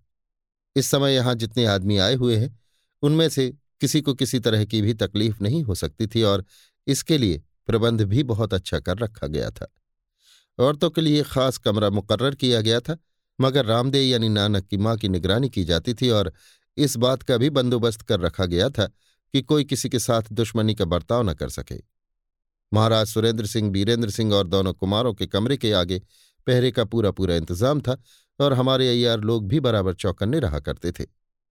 यद्यपि भूतनाथ एकांत में बैठा हुआ अपनी स्त्री से बातें कर रहा था, मगर ये बात इंद्रदेव और देवी सिंह से छिपी हुई न थी, जो इस समय बगीचे में टहलते हुए बातें कर रहे थे। इन दोनों के देखते ही देखते नानक भूतनाथ की तरफ़ गया और लौट आया। इसके बाद भूतनाथ की स्त्री अपने डेरे पर चली गई और फिर रामदेव, अर्थात नानक की माँ, भूतनाथ की तरफ़ जाती हुई दिखाई पड़ी। उस समय इंद्रदेव ने देवी सिंह से कहा, देवी सिंह जी, देखिए भूतनाथ अपनी पहली स्त्री से बातचीत कर चुका है। अब उसने नानक की माँ को अपने पास बुलाया है। शांता की जुबानी, खुटाई का सारा हाल तो उसे ज़रूर मालूम हो ही गया होगा। इसलिए ताज्जुब नहीं कि वो गुस्से में आकर रामदेव के हाथ पैर तोड़ डाले। देवी सिंह, ऐसा हो तो कोई ताज्जुब की बात नहीं है, मगर उस औरत ने भी तो सजा पाने के ही लायक काम किया है। इंद्रदेव, ठीक है, मगर इस समय उसे बचाना चाहिए। देवी सिंह तो जाइए वहाँ छिपकर तमाशा देखिए और मौका पड़ने पर उसकी सहायता कीजिए। मुस्कुराकर, आप ही आग लगाते हैं, फिर आप ही बुझाने दौड़ते हैं। इंद्रदेव, हंसकर, आप तो दिल लगी करते हैं। देवी सिंह दिल लगी का है कि? क्या आपने उसे गिरफ़्तार नहीं कराया है? और अगर गिरफ़्तार कराया है तो क्या इनाम देने के लिए? इंद्रदेव मुस्कुराते हुए तो आपकी राय है कि इसी समय उसकी मरम्मत की जाए। देवी सिंह, चाहिए तो ऐसा ही। जी में आवे तो तमाशा देखने चलिए। कहिए तो मैं आपके साथ चलूँ। इंद्रदेव, नहीं नहीं, ऐसा ना होना चाहिए। भूतनाथ आपका दोस्त है, और अब तो नातेदार भी। आप ऐसे मौके पर उसके सामने जा सकते हैं। जाइए और उसे बचाइए। मेरा जाना मुनासिब ना होगा। देवी सिंह, हंसकर तो आप चाहते हैं कि मैं भी भूतनाथ के हाथ से दो एक घूसे खा लूँ? अच्छा साहब, जाता हूँ, आपका हुक्म कैसे टालूं? आज आपने बड़ी बड़ी बातें मुझे सुनाई हैं, इसलिए आपका एहसान भी तो मानना होगा। इतना कहते हुए देवी सिंह पेड़ों की आड़ लेते हुए भूतनाथ की तरफ़ रवाना हुए और जब ऐसी जगह पहुँचे, जहाँ से उन दोनों की बातें बखूबी सुन सकते थे तब एक चट्टान पर बैठ गए और सुनने लगे कि वे दोनों क्या बातें करते हैं। भूतनाथ, खैर अच्छा ही हुआ जो तुम यहाँ तक आ गई। मुझसे मुलाकात भी हो गई और मैं लामा घाटी तक जाने से बच गया। मगर अब ये तो बताओ कि अपनी सहेली नन्ही को यहाँ तक क्यों ना लेती आई? मैं भी जरा उससे मिलके अपना कलेजा ठंडा कर लेता। रामदेव, नन्ही बेचारी पर क्यों आक्षेप करते हो? उसने तुम्हारा क्या बिगाड़ा है? और वो यहाँ आती ही काहे को? क्या तुम्हारी लौंडी थी? व्यर्थ ही एक आदमी को बदनाम और दिक करने के लिए लोग टूटे पड़ते हैं। भूतनाथ, उभरते हुए गुस्से को दबाकर, छी छी, वो बेचारी हमारी लौंडी क्यों होने लगी? लौंडी तो तुम उसकी थी जो झक मारने के लिए उसके घर गई थी। रामदेव आंचल से आँसू पहुँचती हुई, अगर मैं उसके यहाँ गई थी तो क्या पाप किया मैं पहले ही नानक से कहती थी कि जाकर पूछाओ तब मैं नन्ही के यहाँ जाऊँ। नहीं तो कहीं व्यर्थी बात का बतंगड़ न बन जाए। मगर लड़के ने ना माना और आखिर वही नतीजा निकला। बदमाशों ने वहाँ पहुंचकर उसे भी बेइज्जत किया और मुझे भी बेइज्जत करके यहाँ तक घसीट लाए। उसके सिर झूठे ही कलंक थोप दिया कि वो बेगम की सहेली है। इतना कहकर रामदेई नखरे के साथ रोने लगी। भूतनाथ, तुमने पहले भी कभी उसका ज़िक्र किया था कि वो तुम्हारी नातेदार है? या मुझसे कुछ पूछकर कभी उसके यहाँ गई थी? रामदेई, एक दफ़ा गई तो ये गति हुई। यदि और जाती तो ना मालूम क्या होता। भूतनाथ, जो लोग तुझे यहाँ ले आए हैं, वे बदमाश थे। रामदेव, बदमाश तो कहे ही जाएँगे। जो व्यर्थ दूसरों को दुख दें, वे ही बदमाश होते हैं। और क्या बदमाशों के सिर पर सींग होते? तुम्हारी अक्ल पर तो पत्थर पड़ गया है कि जो लोग तुम्हारी बेइज्जती किए ही जाते हैं, उन्हीं के लिए तुम जान दे रहे हो। ना मालूम तुम्हें ऐसी क्या गरज पड़ी हुई है? भूतनाथ, ठीक है, यही राय लेने के लिए तो मैंने तुम्हें यहाँ एकांत में बुलाया है। अगर तुम्हारी राय होगी तो मैं देखते देखते इन लोगों से बदला ले लूँगा। क्या मैं कमज़ोर या दब्बू हूँ? रामदेव, ज़रूर बदला लेना चाहिए। अगर तुम ऐसा नहीं करोगे तो मैं समझूँगी कि तुमसे बढ़कर कमीना कोई नहीं है। इतना सुनकर भूतनाथ को बेहिसाब गुस्सा चढ़ाया, मगर फिर भी उसने अपने क्रोध को दबाया और कहा अच्छा तो अब मैं ऐसा ही करूँगा। मगर ये तो बताओ कि शेर की लड़की गौहर से तुमसे क्या नाता है? रामदेव, उस मुसलमान से मुझसे क्या नाता होगा? मैंने तो उसकी सूरत भी नहीं देखी। भूतनाथ, लोग तो कहते हैं कि तुम उसके यहाँ भी आती जाती हो और मेरे बहुत से भेद तुमने उसे बता दिए हैं। रामदेव, सब झूठ है। ये लोग बात लगाने वाले जैसे ही धूर्त और पाजी हैं, वैसे ही तुम सीधे और बेवकूफ़ हो। अब भूतनाथ अपने गुस्से को बर्दाश्त न कर सका और उसने एक चपत रामदेव के गाल पर ऐसी जमाई कि वो तिलमिलाकर ज़मीन पर लेट गई, मगर उसे चिल्लाने का साहस न हुआ। कुछ देर बाद वो उठ बैठी और भूतनाथ का मुँह देखने लगी। भूतनाथ। कमीनी, हरामजादी, जिनके लिए मैं जान तक देने को तैयार हूँ, उन्हीं लोगों की शान में तू ऐसी बातें कह रही है, जो एक पराये को भी कहना उचित नहीं है, और जिसे मैं एक शायद के लिए भी बर्दाश्त नहीं कर सकता। ले, समझ ले और कान खोलकर सुन ले कि तेरे हाथ की लिखी वो चिट्ठी मुझे मिल गई है, जो तूने चाँद वाले दिन गौहर के यहाँ मिलने के लिए नन्ही के पास भेजी थी, और जिसमें तूने अपना परिचय करौंदा की छैये छैये दिया था। बस इसी से समझ ले कि तेरी सब कलई खुल गई और तेरी बेईमानी लोगों को मालूम हो गई। अब तेरे नखरे के साथ रोना, बातें बनाकर अपने को बेकसूर साबित करना व्यर्थ है। अब तेरी मोहब्बत एक रत्ती बराबर मेरे दिल में नहीं रह गई और तुझे उस जहरीली नागन से भी हज़ार दर्जे बढ़ के समझने लग गया जिसे खूबसूरत होने पर भी कोई हाथ से छूने तक का साहस नहीं कर सकता। मुझे आज इस बात का सख्त रंज है कि मैंने तुझे इतने दिन तक प्यार किया और इस बात की तरफ़ कुछ भी ध्यान न दिया कि उस मोहब्बत अयाशी और शौक का नतीजा एक न एक दिन ज़रूर भयानक होता है, जिसे छिपाने की ज़रूरत समझी जाती है और जिसका ज़ाहिर होना शर्मिंदगी और बेहयाई का सबब समझा जाता है। मुझे इस बात का भारी अफसोस है कि तुझसे अनुचित संबंध रखकर मैंने उस उचित संबंध वाली का साथ छोड़ दिया जिसकी जूतियों की बराबरी भी तू नहीं कर सकती, या यों कहना चाहिए कि तेरे शरीर का चमड़ा जिसकी जूतियों में भी देखना मैं पसंद नहीं कर सकता। मुझे इस बात का दुख है कि नागर या माया रानी के कब्जे से तुझे छुड़ाने के लिए मैंने तरह तरह के ढोंग रचे और इसका दम भर के लिए भी विचार न किया कि मैं उस शयी रोगी को अपनी छाती से लगाने का प्रबंध कर रहा हूँ, जिसे पहली ही अवस्था में ईश्वर की कृपा ने मुझे अलग कर दिया था। ये बात तू अपने ही लिए ना समझ, बल्कि अपने जाय नानक के लिए भी समझकर मेरे सामने से उठ जा और उससे भी कह दे कि आज से मेरे सामने आकर मेरी जूतियों का शिकार न बने, यदि मेरे पुराने विचार न बदल गए होते और उन दिनों की तरह आज भी मैं पाप को पाप न समझता होता तो आज तेरी खाल खिंचवाकर नमक और मिर्च का उपटन लगवा देता। मगर खैर, अब इतना ही कहता हूँ कि मेरे सामने से उठ जा और फिर कभी अपना काला मुँह मुझे मत दिखाना। जिस कुल को तू पहले कलंक लगा चुकी है, अब भी उसी कुल की बदनामी का सबब बनकर दुनिया की हवा खा। रामदेव के पास भूतनाथ की बातों का जवाब न था। वो अपनी पुरानी चिट्ठी का सच्चा परिचय सुनकर बदहवास हो गई और समझ गई कि उसके अच्छे नसीब के पहिए की धुरी टूट गई, जिसे अब किसी तरह भी नहीं बना सकती। वो अपने धड़कते हुए कलेजे और कांपते हुए बदन के साथ भूतनाथ की बातें सुनती रही और अंत में उठने का साहस करने पर भी अपनी जगह से न हिल सकी। मगर भूतनाथ वहाँ से उठ खड़ा हुआ और बंगले की तरफ़ चल पड़ा। थोड़ी ही दूर गया होगा कि देवी सिंह से मुलाकात हुई, जिसने उसका हाथ पकड़ लिया और कहा, भूतनाथ, शाबाश! शाबाश। जो कुछ नेक और बहादुर आदमियों को करना चाहिए, इस समय तुमने वही किया। मैं छिपकर तुम्हारी सब बातें सुन रहा था। अगर तुम कुछ बेजा काम करना चाहते तो मैं तुम्हें ज़रूर रोकता। मगर ऐसा करने का मौका न हुआ, जिससे मैं बहुत ही खुश हूँ। अच्छा जाओ, अपने कमरे में जाकर आराम करो। मैं अब इंद्रदेव के पास जाता हूँ। अभी आप सुन रहे थे देवकी नंदन खत्री के लिखे उपन्यास, चंद्रकांता संतति के बाईसवें भाग के सातवें बयान को मेरी यानी समीर गोस्वामी की आवाज़ में। लीजिए सुनिए देवकी नंदन खत्री के लिखे उपन्यास, चंद्रकांता संतति के बाईसवें भाग के आठवें बयान को मेरी यानी समीर गोस्वामी की आवाज़ में। रात पहर भर से ज़्यादा जा चुकी है। एक सुंदर सजे हुए कमरे में राजा गोपाल सिंह और इंद्रदेव बैठे हैं और उनके सामने नानक हाथ जोड़े बैठा दिखाई देता है। गोपाल सिंह, नानक से। ठीक है, यद्यपि इन बातों में तुमने अपनी तरफ़ से कुछ नमक मिर्च ज़रूर लगाया होगा, मगर फिर भी मुझे कोई ऐसी बात नहीं जान पड़ती जिससे भूतनाथ को दोषी ठहराऊं। उसने जो कुछ तुम्हारी माँ से कहा, सच कहा और उसके साथ जैसा बर्ताव किया, वो उचित ही था। इस विषय में मैं भूतनाथ को कुछ भी नहीं कह सकता और न अब तुम्हारी बातों पर भरोसा ही कर सकता हूँ।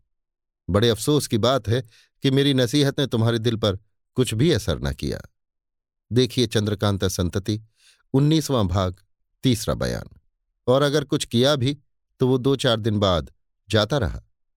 अगर तुम अपनी माँ के साथ नन्ही के मकान में गिरफ़्तार न हुए होते तो कदाचित मैं तुम्हारे धोखे में आ जाता, मगर अब मैं किसी तरह भी तुम्हारा साथ नहीं दे सकता। नानक, मगर आप मेरा कसूर माफ़ कर चुके हैं और, इंद्रदेव, नानक से, अगर तुम उस माफ़ी को पाकर खुश हुए थे तो फिर पुराने रास्ते पर क्यों गए? और पुनः अपनी माँ को लेकर नन्ही के पास क्यों पहुँचे? तुम्हें बात करते शर्म नहीं आती? फिर भी मैं अपनी जबान का ख्याल करूँगा और तुम्हें किसी तरह की तकलीफ़ न दूँगा। मगर अब भूतनाथ की तरह मैं भी तुम्हारी सूरत देखना पसंद नहीं करता और ना भूतनाथ को इस विषय में कुछ कहना चाहता हूँ। इंद्रदेव ने तुम्हारे साथ इतनी ही रियायत की सो बहुत किया कि तुमको यहाँ से निकल जाने की आज्ञा दे दी। नहीं तो तुम इस लायक थे कि जन्म भर कैद में पड़े सड़ा करते। नानक, जो आज्ञा। मगर मेरे पिता से इतना तो दिला दीजिए कि मेरी माँ जन्म भर खाने पीने की तरफ़ से बेफिक्र रहे। इंद्रदेव, अबे कमी ने तुझे ये कहते शर्म नहीं मालूम होती? इतना बड़ा होके भी तू अपनी माँ के लायक दाना पानी नहीं जुटा सकता? खैर, अब तुझे आखिरी मर्तबे कहा जाता है कि अब हम लोगों से किसी तरह की उम्मीद न रखना और अपनी माँ को साथ लेकर यहाँ से जा। भूतनाथ ने भी मुझे यही कहने के लिए कहला भेजा है। इतना कहकर इंद्रदेव ने ताली बजाई और साथ ही अपने अय्यार सरयू सिंह को कमरे के अंदर आते देखा। इंद्रदेव, सरयू से, भूतनाथ कहाँ है? सरयू, नंबर पाँच के कमरे में देवी सिंह जी से बातें कर रहे हैं। वे दोनों यहाँ आए भी थे, मगर ये सुनकर कि नानक यहाँ बैठा हुआ है, पिछले पैर लौट गए। इंद्रदेव अच्छा तुम जाओ और उन्हें यहाँ बुला लाओ। सरयू सिंह, जो आज्ञा, परंतु मुझे आशा नहीं कि वे लोग नानक के रहते यहाँ आवेंगे। इंद्रदेव अच्छा तो मैं खुद जाता हूँ। गोपाल सिंह हाँ तुम्हारा ही जाना ठीक होगा। देवी सिंह को भी बुलाते आना। इंद्रदेव उठकर चले गए और थोड़ी ही देर में भूतनाथ तथा देवी सिंह को साथ लिए हुए आ पहुँचे। गोपाल सिंह, भूतनाथ से, क्यों साहब? आप यहाँ तक आकर लौट क्यों गए? भूतनाथ, यों ही, मैंने समझा कि आप लोग किसी खास बात में लगे हुए हैं। गोपाल सिंह अच्छा बैठिए और एक बात का जवाब दीजिए। भूतनाथ, कहिए। गोपाल सिंह रामदेव और नानक के बारे में आप क्या हुक्म देते हैं? भूतनाथ, महाराज ने क्या आज्ञा दी है? गोपाल सिंह, उन्होंने इसका फैसला आप ही के ऊपर छोड़ा है। भूतनाथ, फिर जो राय आप लोगों की हो। मैंने तो इन दोनों के बारे में इसकी माँ को हुक्म सुना ही दिया है।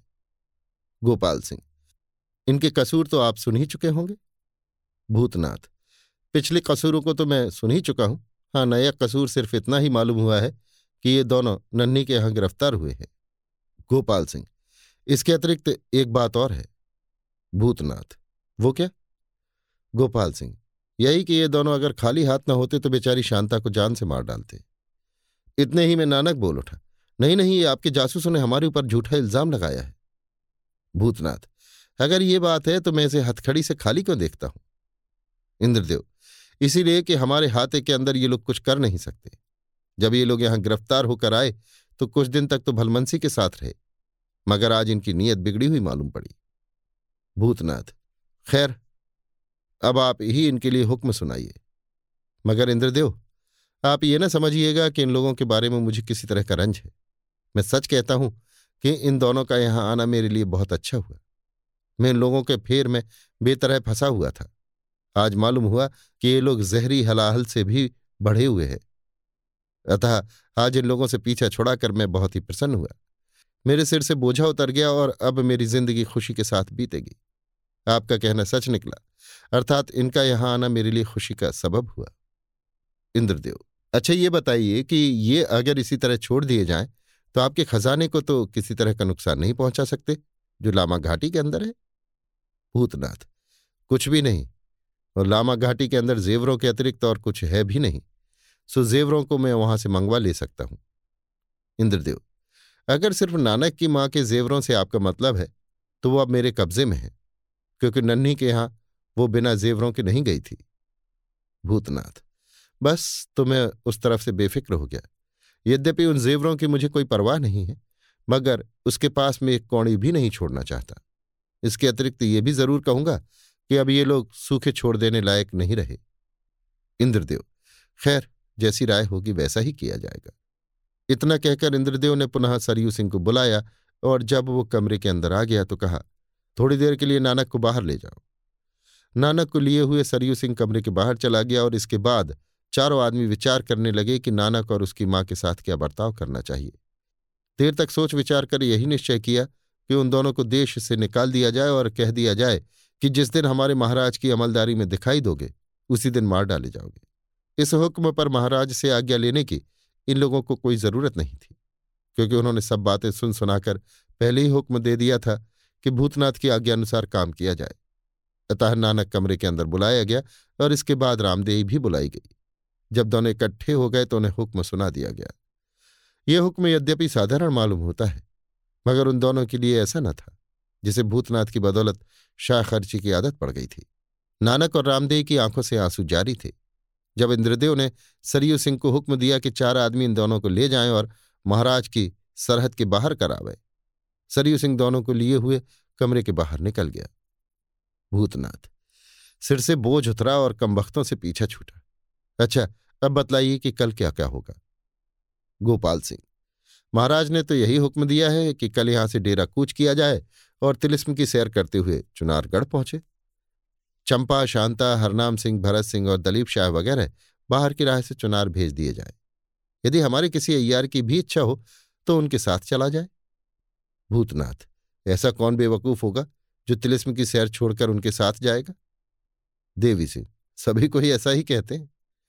भूतनाथ हाँ ये तो बताइए कि मैंने नानक को जब दरबार में देखा था तो उसके हाथ में एक लपेटी तस्वीर थी। अब वो तस्वीर कहाँ है और उसमें क्या बात थी? इंद्रदेव वो कागज़ जिसे आप तस्वीर समझे हुए हैं, मेरे पास है। आपको दिखाऊँगा। असल में वो तस्वीर नहीं है, बल्कि नानक ने उसमें एक बहुत बड़ी दरखास्त लिखकर तैयार की थी, जो दरबार में आकर पेश करना चाहता था, मगर ऐसा न कर सका। भूतनाथ, उसमें लिखा क्या था? इंद्रदेव, जो लोग उसे गिरफ़्तार कर लाए हैं, उनकी शिकायत के सिवाय और कुछ भी नहीं। साथ ही इसके उस दरखास्त में इस बात पर बहुत ज़ोर दिया गया था कि कमला की माँ वास्तव में मर गई है और आज जिस शांता को सब कोई देख रहे हैं, वो वास्तव में नकली है। भूतनाथ, वाहरे शैतान, कुछ सोचकर। तो शायद वो दरखास्त महाराज के हाथ तक नहीं पहुँची। इंद्रदेव, क्यों नहीं? मैंने जानबूझकर उसे ऐसा करने का मौका दिया। वो रात को पहरे वालों से इतला कराकर खुद महाराज के पास पहुँचा और उनके सामने वो दरखास्त रख दी। उस समय महाराज ने मुझे बुलाया और मुझी को वो दरखास्त पढ़ने के लिए दी गई। उसे सुनकर महाराज ने मुस्कुरा दिया और इशारा किया कि वो कमरे के बाहर निकाल दिया जाए, क्योंकि इसके पहले मैं शांता और हरनाम सिंह का पूरा पूरा हाल महाराज से अर्ज़ कर चुका था। भूतनाथ अच्छा मुझे भी वो दरखास्त दिखाइएगा? इंद्रदेव, उंगली से इशारा करके, वहाँ कार्निस के ऊपर पड़ी हुई है, देख लीजिए। भूतनाथ ने दरखास्त उतार कर पढ़ी और उसके बाद कुछ देर तक उन लोगों में बातचीत होती रही। अभी आप सुन रहे थे देवकीनंदन खत्री के लिखे उपन्यास, चंद्रकांता संतति के बाईसवें भाग के आठवें बयान को मेरी यानी समीर गोस्वामी की आवाज़ में। लीजिए सुनिए देवकीनंदन खत्री के लिखे उपन्यास, चंद्रकांता संतति के बाईसवें भाग के नौवें बयान को मेरी यानी समीर गोस्वामी की आवाज़ में। सुबह का सुहावना समय, सब जगह एक सा नहीं मालूम होता। घर की खिड़कियों में उसका चेहरा कुछ और ही दिखाई देता है और बाग में उसकी कैफियत कुछ और ही मस्तानी होती है। पहाड़ में उसकी खूबी कुछ और ही ढंग की दिखाई देती है और जंगल में उसकी छटा कुछ निराली ही होती है। आज इंद्रदेव के इस अनूठे स्थान में इसकी खूबी सबसे चढ़ी बढ़ी है, क्योंकि यहाँ जंगल भी हैं, पहाड़ भी, अनूठा बाग तथा सुंदर बंगला या कोठी भी है। फिर यहाँ के आनंद का पूछना ही क्या इसलिए हमारे महाराज कुंवर साहब और अय्यार लोग भी यहाँ घूम घूम कर सुबह के सुहावने समय का पूरा आनंद ले रहे हैं, खास करके इसलिए कि आज ये लोग डेरा कूच करने वाले हैं। बहुत देर घूमने फिरने के बाद सब कोई बाग में आकर बैठे और इधर उधर की बातें होने लगीं। जीत सिंह, इंद्रदेव से, भरत सिंह वगैरह तथा औरतों को आपने चुनाव रवाना कर दिया? इंद्रदेव, जी हाँ बड़े सवेरे ही उन लोगों को बाहर की राह से रवाना कर दिया। औरतों के लिए सवारी का इंतज़ाम कर देने के अतिरिक्त अपने दस पंद्रह मातबर आदमी भी साथ कर दिए हैं। जीत सिंह, अब हम लोग कुछ भोजन करके यहाँ से रवाना हुआ चाहते हैं। इंद्रदेव, जैसी मर्ज़ी। जीत सिंह, भैरव और तारा जो आपके साथ यहाँ आए थे, कहाँ चले गए? दिखाई नहीं पड़ते। इंद्रदेव, अभी भी मैं उन्हें अपने साथ ही ले जाने की आज्ञा चाहता हूँ, क्योंकि उनकी मदद की मुझे ज़रूरत है। जीत सिंह तो क्या आप हम लोगों के साथ ना चलेंगे? इंद्रदेव, जी हाँ, उस बाग तक ज़रूर चलूँगा, जहाँ से मैं आप लोगों को यहाँ तक ले आया हूँ, पर उसके बाद गुप्त हो जाऊँगा, क्योंकि मैं आपको कुछ तिलिस्मी तमाशे दिखाना चाहता हूँ और इसके अतिरिक्त उन चीज़ों को भी तिलिस्म के अंदर से निकलवा कर चुनार पहुंचाना है, जिनके लिए आज्ञा मिल चुकी है। सुरेंद्र सिंह, नहीं नहीं, गुप्त रीत पर हम तिलिस्म का तमाशा नहीं देखना चाहते। हमारे साथ रहकर जो कुछ दिखा सको दिखा दो। बाकी रहा उन चीज़ों को निकलवा कर चुनार पहुंचाना। सो ये काम दो दिन के बाद भी होगा तो कोई हर्ज नहीं। इंद्रदेव, जैसी आज्ञा। इतना कहकर इंद्रदेव थोड़ी देर के लिए कहीं चले गए और तब भैरव सिंह तथा तारा सिंह को साथ लिए आकर बोले, भोजन तैयार है। सब लोग वहाँ से उठे और भोजन इत्यादि से छुट्टी पाकर तिलिस्म की तरफ़ रवाना हुए। जिस तरह इंद्रदेव इन लोगों को अपने स्थान में ले आए थे, उसी तरह पुनः उस तिलिस्मी बाग में ले गए, जिसमें से लाए थे। जब महाराज सुरेंद्र सिंह वगैरह उस बारह दरी में पहुँचे, जिसमें पहले दिन आराम किया था और जहाँ बाजे की आवाज़ सुनी थी, तब दिन पहर से कुछ ज़्यादा बाकी था। जीत सिंह ने इंद्रदेव से पूछा, अब क्या करना चाहिए? इंद्रदेव, यदि महाराज आज की रात यहाँ रहना पसंद करें तो एक दूसरे बाग में चलकर वहाँ की कुछ कैफियत दिखाऊँगा। जीत सिंह, बहुत अच्छी बात है, चलिए। इतना सुनकर इंद्रदेव ने उस बारह दरी की कई अलमारियों में से एक अलमारी खोली और उसके अंदर जाकर सभी को अपने पीछे आने का इशारा किया। यहाँ एक गली की तौर पर रास्ता बना हुआ था, जिसमें सब कोई इंद्रदेव की इच्छानुसार बेखौफ चले गए और थोड़ी दूर जाने के बाद जब इंद्रदेव ने दूसरा दरवाज़ा खोला, तब उसके बाहर होकर सभी ने अपने को एक छोटे बाग में पाया, जिसकी बनावट कुछ विचित्र ही ढंग की थी। ये बाग जंगली पौधों की सब्ज़ी से हरा भरा था और पानी का चश्मा भी बह रहा था। मगर चार दीवारी के अतिरिक्त और किसी तरह की बड़ी इमारत इसमें न थी। हाँ बीच में एक बहुत बड़ा चबूतरा ज़रूर था, जिस पर धूप और बरसाती पानी के लिए सिर्फ़ छोटे मोटे खंभों के सहारे पर छत बनी हुई थी और चबूतरे पर चढ़ने के लिए चारों तरफ़ सीढ़ियाँ थीं। ये चबूतरा कुछ अजीब ढंग का बना हुआ था। लगभग चालीस हाथ के चौड़ा और इतना ही लंबा होगा। इसके फर्श में लोहे की बारीक नालियाँ जाल की तरह चढ़ी हुई थी और बीच में एक चौखूठा स्याह पत्थर इस अंदाज का रखा हुआ था जिस पर चार आदमी बैठ सकते थे। बस इसके अतिरिक्त इस चबूतरे में और कुछ भी न था। थोड़ी देर तक सब कोई उस चबूतरे की बनावट देखते रहे। इसके बाद इंद्रदेव ने महाराज से कहा, तिलिस्म बनाने वालों ने ये बगीचा केवल तमाशा देखने के लिए बनाया था। यहाँ की कैफियत आपके साथ रहकर मैं नहीं दिखा सकता। हाँ यदि आप मुझे दो तीन पहर की छुट्टी दें तो इंद्रदेव की बात महाराज ने मंजूर कर ली और तब वो यानी इंद्रदेव सभी के देखते देखते चौखूटे पत्थर के ऊपर चले गए, जो चबूतरे के बीच में जड़ा हुआ था। सवार होने के साथ ही वो पत्थर हिला और इंद्रदेव को लिए हुए ज़मीन के अंदर चला गया। मगर थोड़ी देर में पुनः ऊपर चला आया और अपने ठिकाने पर ज्यों त्यों बैठ गया। लेकिन इस समय इंद्रदेव उस पर न थे। इंद्रदेव के चले जाने के बाद थोड़ी देर तक तो सब कोई उस चबूतरे पर खड़े रहे। इसके बाद धीरे धीरे वो चबूतरा गर्म होने लगा और वो गर्मी यहाँ तक बढ़ी कि लाचार उन सभी को चबूतरा छोड़ देना पड़ा। अर्थात सब कोई चबूतरे के नीचे उतर आए और बाग में टहलने लगे। इस समय दिन घंटे भर से कुछ कम बाकी था। इस ख्याल से देखें कि इसकी दीवार किस ढंग से बनी हुई है। सब कोई घूमते हुए पूरब की तरफ़ वाली दीवार के पास जा पहुँचे और गौर से देखने लगे। मगर कोई अनूठी बात दिखाई न दी। इसके बाद उत्तर तरफ़ वाली और फिर पश्चिम तरफ़ वाली दीवार को देखते हुए सब कोई दक्षिण की तरफ़ गए और उधर की दीवार को आश्चर्य के साथ देखने लगे, क्योंकि इसमें कुछ विचित्रता थी। ये दीवार शीशे की मालूम होती थी और इसमें महाभारत की तस्वीरें बनी हुई थी।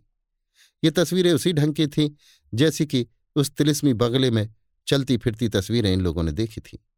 ये लोग तस्वीरों को बड़ी देर तक देखते रहे और सभी को विश्वास हो गया कि जिस तरह उस बंगले वाली तस्वीरों को चलते फिरते और काम करते हम लोग देख चुके हैं, उसी तरह इन तस्वीरों को भी देखेंगे।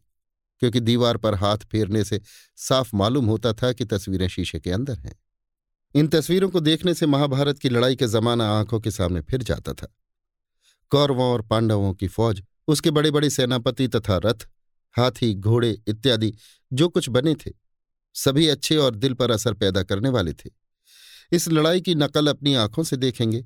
इस विचार से सब कोई प्रसन्न थे। बड़ी दिलचस्पी के साथ उन तस्वीरों को देख रहे थे। यहाँ तक कि सूर्य अस्त हो गया और धीरे धीरे अंधकार ने चारों तरफ़ अपना दखल जमा लिया। उस समय एकाएक दीवार चमकने लगी और तस्वीरों में हरकत पैदा हुई, जिससे सभी ने समझा कि नकली लड़ाई शुरू हुआ चाहती है। मगर कुछ ही देर बाद लोगों का ये विश्वास ताज्जुब के साथ बदल गया। जब ये देखा कि उसमें की तस्वीरें एक एक करके गायब हो रही हैं, यहाँ तक कि घड़ी भर के अंदर ही सब तस्वीरें गायब हो गईं और दीवार साफ़ दिखाई देने लगी। इसके बाद दीवार की चमक भी बंद हो गई और फिर अंधकार दिखाई देने लगा। थोड़ी देर बाद उस चबूतरे की तरफ़ रोशनी मालूम हुई। ये देखकर सब कोई उसी तरफ़ रवाना हुए और जब उसके पास पहुँचे तो देखा कि उस चबूतरे की छत में जड़े हुए शीशों के दस बारह टुकड़े इस तेज़ी के साथ चमक रहे हैं कि उनसे केवल चबूतरा ही नहीं, बल्कि तमाम बाग में उजाला हो रहा है। इसके अतिरिक्त सैकड़ों मूर्तें भी उस चबूतरे पर इधर उधर चलती फिरती दिखाई दी। गौर करने से मालूम हुआ कि ये मूर्तें या तस्वीरें बेशक वे ही हैं जिन्हें उस दीवार के अंदर देख चुके हैं। ताज्जुब नहीं कि वो दीवार इन सभी का खजाना हो और वही यहाँ इस चबूतरे पर आकर तमाशा दिखाती हों। जिस समय जितनी मूर्तें उस चबूतरे पर थी, सब अर्जुन के पुत्र अभिमन्यु की लड़ाई से संबंध रखती थी। जब उन मूर्तों ने अपना काम शुरू किया तो ठीक अभिमन्यु की लड़ाई का तमाशा आँखों के सामने दिखाई देने लगा। जिस तरह कौरव के रचे हुए व्यू के अंदर फंसकर कुमार अभिमन्यु ने वीरता दिखाई थी और अंत में अधर्म के साथ जिस तरह वो मारा गया था, उसी को आज नाटक स्वरूप में देखकर सब कोई बड़े प्रसन्न हुए और सभी के दिलों पर बहुत देर तक इसका असर रहा। इस तमाशे का हाल खुलासा तौर पर हम इसलिए नहीं लिखते कि इसकी कथा बहुत प्रसिद्ध है और महाभारत में विस्तार के साथ लिखी है। ये तमाशा थोड़ी ही देर में खत्म नहीं हुआ, बल्कि देखते हुए तमाम रात बीत गई। सवेरा होने के कुछ पहले अंधकार हो गया और उसी अंधकार में सब मूर्तें गायब हो गईं। उजाला होने और आँखें ठहरने पर जब सभी ने देखा तो उस चबूतरे पर सिवाय इंद्रदेव के और कुछ भी दिखाई न दिया। इंद्रदेव को देखकर सब कोई प्रसन्न हुए और साहब सलामत के बाद इस तरह बातचीत होने लगी। इंद्रदेव चबूतरे से नीचे उतरकर और महाराज के पास आकर, मैं उम्मीद करता हूँ कि इस तमाशे को देखकर महाराज प्रसन्न हुए होंगे। महाराज, बेशक, क्या इसके सिवाय और भी कोई तमाशा यहाँ दिखाई दे सकता है? इंद्रदेव, जी हाँ, यहाँ पूरा महाभारत दिखाई दे सकता है। अर्थात महाभारत ग्रंथ में जो कुछ लिखा है, वो सब इसी ढंग पर और इसी चबूतरे पर आप देख सकते हैं। मगर दो चार दिन में नहीं, बल्कि महीनों में। इसके साथ साथ बनाने वाले ने इसकी भी तरकीब की है कि चाहे शुरू ही से तमाशा दिखाया जाए या बीच ही से कोई टुकड़ा दिखा दिया जाए, अर्थात महाभारत के अंतर्गत जो कुछ चाहें देख सकते हैं। महाराज, इच्छा तो बहुत कुछ देखने की थी, मगर इस समय हम लोग यहाँ ज़्यादा नहीं रुक सकते। अतः फिर कभी ज़रूर देखेंगे। हाँ हमें इस तमाशे के विषय में कुछ समझाओ तो सही कि ये काम क्यों कर हो सकता है और तुमने यहाँ से कहाँ जाकर क्या किया? इंद्रदेव ने इस तमाशे का पूरा पूरा भेद सभी को समझाया और कहा कि ऐसे ऐसे कई तमाशे इस तिलिस्म में भरे पड़े हैं। अगर आप चाहें तो इस काम में वर्षों बिता सकते हैं। इसके अतिरिक्त यहाँ की दौलत का भी यही हाल है कि वर्षों तक ढोते रहिए, फिर भी कमी न हो। सोने चांदी का तो कहना ही क्या? जवाहिरात भी आप जितना चाहे ले सकते हैं। सच तो यह है कि जितनी दौलत यहाँ है, उसके रहने का ठिकाना भी यहीं हो सकता है। इस बगीचे के आसपास ही और भी चार बाग हैं। शायद उन सभी में घूमना और वहाँ के तमाशों को देखना इस समय आप पसंद न करें। महाराज, बेशक इन सब तमाशों में समय बिताना पसंद नहीं करते। सबसे पहले शादी ब्याह के काम से छुट्टी पाने की इच्छा लगी हुई है, मगर इसके बाद पुनः एक दफे इस तिलिस्म में आकर यहाँ की सैर ज़रूर करेंगे। कुछ देर तक इसी किस्म की बातें होती रही। इसके बाद इंद्रदेव सभी को पुनः उसी बाग में ले गए, जिसमें उनसे मुलाकात हुई थी, या जहाँ से? इंद्रदेव के स्थान में जाने का रास्ता था। अभी आप सुन रहे थे देवकीनंदन खत्री के लिखे उपन्यास, चंद्रकांता संतति के बाईसवें भाग के नौवे बयान को मेरी यानी समीर गोस्वामी की आवाज़ में। लीजिए सुनिए देवकीनंदन खत्री के लिखे उपन्यास चंद्रकांता संतति के, बाईसवें भाग के, दसवें बयान को, मेरी, यानी समीर गोस्वामी की आवाज़ में। इस बाग में पहले दिन जिस बारहदरी में बैठकर सभी ने भोजन किया था, आज पुनः उसी बारहदरी में बैठने और भोजन करने का मौका मिला। खाने की चीज़ें अय्यार लोग अपने साथ ले आए थे और जल की वहाँ कमी ही न थी। अतः स्नान, संध्योपासन और भोजन इत्यादि से छुट्टी पाकर सब कोई उस बारहदरी में सो रहे। क्योंकि रात के जागे हुए थे और बिना कुछ आराम किए आगे बढ़ने की इच्छा न थी। जब दिन पैर भर से कुछ कम बाकी रह गया, तब सब कोई उठे और चश्मे के जल से हाथ मुँह धोकर आगे की तरफ़ बढ़ने के लिए तैयार हुए। हम ऊपर किसी बयान में लिख आए हैं कि यहाँ तीनों तरफ़ की दीवारों में कई अलमारियाँ भी थीं। अतः इस समय कुंवर इंद्रजीत सिंह ने उन्हीं अलमारियों में से एक अलमारी खोली और महाराज की तरफ़ देखकर कहा, चुनार के तिलिस्म में जाने का यही रास्ता है और हम दोनों भाई इसी रास्ते से वहाँ तक गए थे। रास्ता बिल्कुल अंधेरा था, इसलिए इंद्रजीत सिंह तिलिस्मी खंजर की रोशनी करते हुए आगे आगे रवाना हुए और उनके पीछे महाराज सुरेंद्र सिंह, राजा बीरेंद्र सिंह, गोपाल सिंह, इंद्रदेव वगैरह और अय्यार लोग रवाना हुए। सबसे पीछे कुंवर आनंद सिंह तिलिस्मी खंजर की रोशनी करते हुए जाने लगे, क्योंकि सुरंग पतली थी और केवल आगे की रोशनी से काम नहीं चल सकता था। ये लोग उस सुरंग में कई घंटे तक बराबर चलते गए और इस बात का पता न लगा कि कब संध्या या अब कितनी रात बीत चुकी है। जब सुरंग का दूसरा दरवाज़ा इन लोगों को मिला और उसे खोलकर सब कोई बाहर निकले तो अपने को एक लंबी चौड़ी कोठरी में पाया, जिसमें इस दरवाजे के अतिरिक्त तीनों तरफ़ की दीवारों में और भी तीन दरवाजे थे, जिनकी तरफ़ इशारा करके कुंवर इंद्रजीत सिंह ने कहा, अब हम लोग उस चबूतरे वाले तिलिस्म के नीचे आ पहुँचे हैं। इस जगह एक दूसरे से मिली हुई सैकड़ों कोठरियाँ हैं जो भूल भलैये की तरह चक्कर दिलाती है और जिनमें फंसा हुआ अनजान आदमी जल्दी निकल ही नहीं सकता।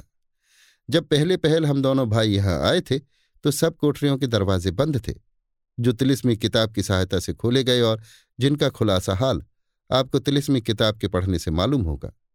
मगर इनके खोलने में कई दिन लगे और तकलीफ़ भी बहुत हुई। इन कोठरियों के मध्य में एक चौखूटा कमरा आप देखेंगे जो ठीक चबूतरे के नीचे है और उसी में से बाहर निकलने का रास्ता है। बाकी सब कोठरियों में असबाब और खजाना भरा हुआ है। इसके अतिरिक्त छत के ऊपर एक और रास्ता उस चबूतरे में से बाहर निकलने के लिए बना हुआ है, जिसका हाल मुझे पहले मालूम न था। जिस दिन हम दोनों भाई उस चबूतरे की राह निकले हैं, उस दिन देखा कि इसके अतिरिक्त एक रास्ता और भी है। इंद्रदेव, जी हाँ, दूसरा रास्ता भी ज़रूर है, मगर वो तिलिस्म के दारोगा के लिए बनाया गया था। तिलिस्म तोड़ने वाले के लिए नहीं मुझे उस रास्ते का हाल बखूबी मालूम है। गोपाल सिंह, मुझे भी उस रास्ते का हाल इंद्रदेव की तरफ़ इशारा करके। इन्हीं की जुबानी मालूम हुआ है। इसके पहले मैं कुछ भी नहीं जानता था और ना ही मालूम था कि इस तिलिस्म के दारोगा यही हैं। इसके बाद कुंवर इंद्रजीत सिंह ने सबको तहखाने अथवा कोठरियों और कमरों की सैर कराई, जिसमें लाजवाब और हर दर्जे की फिजूल खर्ची को मात करने वाली दौलत भरी हुई थी। और एक से एक बढ़कर अनूठी चीज़ें लोगों के दिल को अपनी तरफ़ खींच रही थी। साथ ही इसके ये भी समझाया कि इन कोठरियों को हम लोगों ने कैसे खोला और इस काम में कैसी कैसी कठिनाइयाँ उठानी पड़ी। घूमते फिरते और सैर करते हुए सब कोई उस मध्य वाले कमरे में पहुँचे, जो ठीक तिलिस्मी चबूतरे के नीचे था। वास्तव में ये कमरा कलपुर्जों से बिल्कुल भरा हुआ था। ज़मीन से छत तक बहुत सी तारों और कलपुर्जों का संबंध था और दीवार के अंदर से ऊपर चढ़ जाने के लिए सीढ़ियाँ दिखाई दे रही थीं। दोनों कुमारों ने महाराज को समझाया कि तिलिस्म टूटने के पहले वे कलपुर्जे किस ढंग पर लगे थे और तोड़ते समय उनके साथ कैसी कार्रवाई की गई। इसके बाद इंद्रजीत सिंह ने सीढ़ियों की तरफ़ इशारा करके कहा, अब भी इन सीढ़ियों का तिलिस्म कायम है। हर एक की मजाल नहीं कि इन पर पैर रख सके। बीरेंद्र सिंह, मगर असल तिलिस्मी बुनियाद वही खोह वाला बंगला जान पड़ता है, जिसमें चलती फिरती तस्वीरों का तमाशा देखा था और जहाँ से तिलिस्म के अंदर घुसे थे। सुरेंद्र सिंह, इसमें क्या शक है? वही चुनार जमानिया और रोहतास गढ़ वगैरह के तिलिस्मों की नकल है, और वहाँ रहने वाला तरह तरह के तमाशे देख दिखा सकता है, और सबसे बढ़कर आनंद ले सकता है। जीत सिंह, वहाँ की पूरी पूरी कैफियत अभी देखने में नहीं आई? इंद्रजीत सिंह दो चार दिन में वहाँ की कैफियत देख भी नहीं सकते हैं। जो कुछ आप लोगों ने देखा, वो रुपए में एक आना भी न था। मुझे भी अभी पुनः वहाँ जाकर बहुत कुछ देखना बाकी है। सुरेंद्र सिंह, इस समय तो जल्दी में थोड़ा बहुत देख लिया है, मगर काम से निश्चिंत होकर पुनः हम लोग वहाँ चलेंगे और उसी जगह से रोहतास गढ़ के तहखाने की भी सैर करेंगे। अच्छा अब यहाँ से बाहर होना चाहिए। आगे आगे कुंवर इंद्रजीत सिंह रवाना हुए। पाँच सात सीढ़ियाँ चढ़ जाने के बाद एक छोटा सा लोहे का दरवाज़ा मिला, जिसे उसी हीरे वाली तिलिस्मी ताली से खोला और तब सबको लिए हुए दोनों कुमार तिलिस्मी चबूतरे के बाहर हुए। सब कोई तिलिस्म की सैर करके लौट आए और अपने अपने काम धंधे में लगे। कैदियों के मुकदमे को थोड़े दिन तक मुलतवी रखकर कुंवर इंद्रजीत सिंह और आनंद सिंह की शादी पर सबने ध्यान दिया और इसी के इंतज़ाम की फ़िक्र करने लगे। महाराज सुरेंद्र सिंह ने जो काम जिसके लायक समझा, उसके सुपुर्द करके कुल कैदियों को चुनारगढ़ भेजने का हुक्म दिया और ये भी निश्चय कर लिया कि दो तीन दिन के बाद हम लोग भी चुनारगढ़ चले जाएँगे। क्योंकि बारात चुनारगढ़ ही से निकलकर यहाँ आएगी।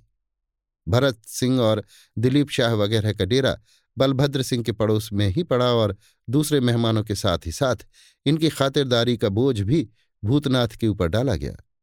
इस जगह संक्षेप में हम ये भी लिख देना उचित समझते हैं कि कौन काम किसके सुपुर्द किया गया। पहला, इस तिलिस्मी इमारत के इर्द गिर्द जिन मेहमानों के डेरे पड़े हैं, उन्हें किसी बात की तकलीफ़ तो नहीं होती? इस बात को बराबर मालूम करते रहने का काम भूतनाथ के सुपुर्द किया गया। दूसरा, मोदी, बनिए और हलवाई वगैरह किसी से किसी चीज़ का दाम तो नहीं लेते। इस बात की तहकीकात के लिए रामनारायण अय्यार मुकर्र किए गए। तीसरा, रसद वगैरह के काम में कहीं किसी तरह की बेईमानी तो नहीं होती या चोरी का नाम तो किसी की ज़ुबान से नहीं सुनाई देता। इसको जानने और शिकायतों के दूर करने पर चुन्नीलाल अय्यार तैनात किए गए।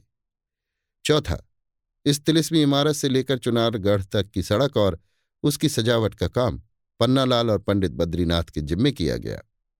पांचवां, चुनारगढ़ में बाहर से न्योते में आए हुए पंडितों की खातिरदारी और पूजा पाठ इत्यादि के सामान की दुरुस्ती का बोझ जगन्नाथ ज्योतिषी पर डाला गया। छठवां, बारात और महफिल वगैरह की सजावट तथा उसके संबंध में जो कुछ काम हो उसके जिम्मेवार तेज सिंह बनाए गए। सातवां, आतिशबाजी और अजायब बातों के तमाशे तैयार करने के साथ ही साथ उसी तरह की एक इमारत के बनवाने का हुक्म इंद्रदेव को दिया गया। जैसी इमारत के अंदर हँसते हँसते इंद्रजीत वगैरह एक दफे कूद गए थे और जिसका भेद अभी तक खोला नहीं गया है। देखिए, चंद्रकांता संतति, पांचवां भाग, चौथा बयान। आठवां, पन्नालाल वगैरह के बदले में रणधीर सिंह जी के डेरे की हिफाजत तथा किशोरी कामनी वगैरह की निगरानी की जिम्मेवार देवी सिंह बनाए गए। नौवां ब्याह संबंधी खर्च की रोकड़ राजा गोपाल सिंह के हवाले की गई। दसवां, कुंवर इंद्रजीत सिंह और आनंद सिंह के साथ रहकर उनके विवाह संबंधी शान शौकत और जरूरतों को कायदे के साथ निभाने के लिए भैरव सिंह और तारा सिंह छोड़ दिए गए। ग्यारहवां, हरनाम सिंह को अपनी माताहती में लेकर जीत सिंह ने यह काम अपने जिम्मे ले लिया कि हरेक के कामों की जाँच और निगरानी रखने के अतिरिक्त कुछ कैदियों को भी किसी उचित ढंग से इस विवाहोत्सव के तमाशे दिखा देंगे।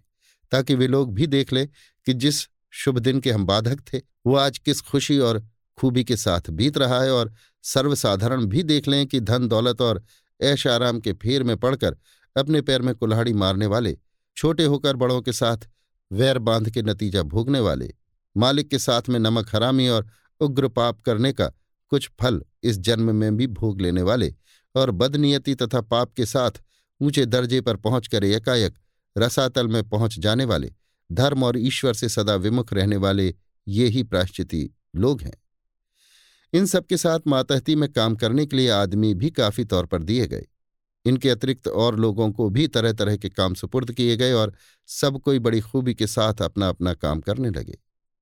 अब हम थोड़ा सा हाल कुंवर इंद्रजीत सिंह का बयान करेंगे, जिन्हें इस बात का बहुत ही रंज है कि कमलनी की शादी किसी दूसरे के साथ हो गई और वे उम्मीद ही में बैठे रह गए। रात पहर भर से ज़्यादा जा चुकी है और कुंवर इंद्रजीत सिंह अपने कमरे में बैठे भैरव सिंह से धीरे धीरे बातें कर रहे हैं। इन दोनों के सिवाय कोई तीसरा आदमी इस कमरे में नहीं है और कमरे का दरवाज़ा भी भिड़वाया हुआ है। भैरव सिंह तो आप साफ़ साफ़ कहते क्यों नहीं कि आपकी उदासी का सबब क्या है? आपको तो आज खुश होना चाहिए कि जिस काम के लिए आप बरसों परेशान रहे, जिसकी उम्मीद में तरह तरह की तकलीफ़ उठाई। जिसके लिए हथेली पर जान रखकर बड़े बड़े दुश्मनों से मुकाबला करना पड़ा और जिसके होने या मिलने पर ही तमाम दुनिया की खुशी समझी जाती थी। आज वही काम आपकी इच्छानुसार हो रहा है और उसी किशोरी के साथ आपकी शादी का इंतज़ाम हम अपनी आँखों से देख रहे हैं।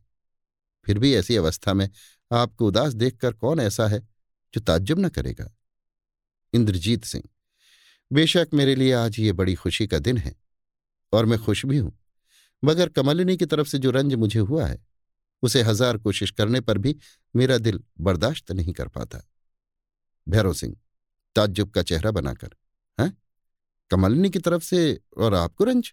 जिसके एहसानों के बोझ से आप दबे हुए हैं, उसी कमलिनी से रंज? ये आप क्या कह रहे हैं?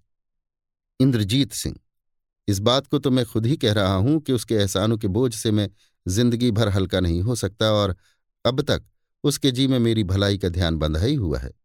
मगर रंज इस बात का है कि अब मैं उसे उस मोहब्बत की निगाह से नहीं देख सकता, जिससे पहले देखता था। भैरव सिंह, सो क्यों? क्या इसलिए कि अब वो अपनी ससुराल चली जाएगी और फिर उसे आप पर एहसान करने का मौका न मिलेगा? इंद्रजीत सिंह हाँ करीब करीब यही बात है। भैरव सिंह, मगर अब आपको उसकी मदद की ज़रूरत भी तो नहीं है। हाँ इस बात का ख्याल बेशक हो सकता है कि अब आप उसके तिलिस्मी मकान पर कब्जा न कर सकेंगे। इंद्रजीत सिंह, नहीं नहीं, मुझे इस बात की कुछ ज़रूरत नहीं है और न इसका कुछ ख्याल ही है। भैरव सिंह तो इस बात का ख्याल है कि उसने अपनी शादी में आपको न्योता नहीं दिया? मगर वो एक हिंदू लड़की की हैसियत से ऐसा कर भी तो नहीं सकती थी। हाँ इस बात की शिकायत आप राजा गोपाल सिंह से ज़रूर कर सकते हैं, क्योंकि उस काम के कर्ता धरता वे ही है। इंद्रजीत सिंह उनसे तो मुझे बहुत ही शिकायत है, मगर मैं शर्म के मारे कुछ कह नहीं सकता।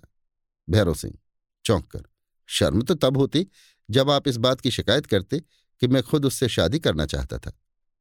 इंद्रजीत सिंह हाँ बात तो ऐसी ही है, मुस्कुराकर, मगर तुम तो पागलों की सी बातें करते हो। भैरव सिंह, हंसकर, ये कहिए ना कि आप दोनों हाथ लड्डू चाहते थे तो इस चोर को आप इतने दिनों तक छिपाए क्यों रहे? इंद्रजीत सिंह तो यही कब उम्मीद हो सकती थी कि इस तरह यकायक गुमसुम उसकी शादी हो जाएगी? भैरव सिंह, खैर, अब तो जो कुछ होना था सो हो गया, मगर आपको इस बात का ख्याल न करना चाहिए। इसके अतिरिक्त क्या आप समझते हैं कि किशोरी इस बात को पसंद करती? कभी नहीं, बल्कि आए दिन का झगड़ा पैदा हो जाता। इंद्रजीत सिंह, नहीं, किशोरी से मुझे ऐसी उम्मीद नहीं हो सकती। खैर, अब इस विषय पर बहस करना व्यर्थ है, मगर मुझे इसका रंज ज़रूर है। अच्छा ये तो बताओ, तुमने उन्हें देखा है जिनके साथ कमलनी की शादी हुई है? भैरव सिंह, कई दफे बातें भी अच्छी तरह कर चुका हूँ।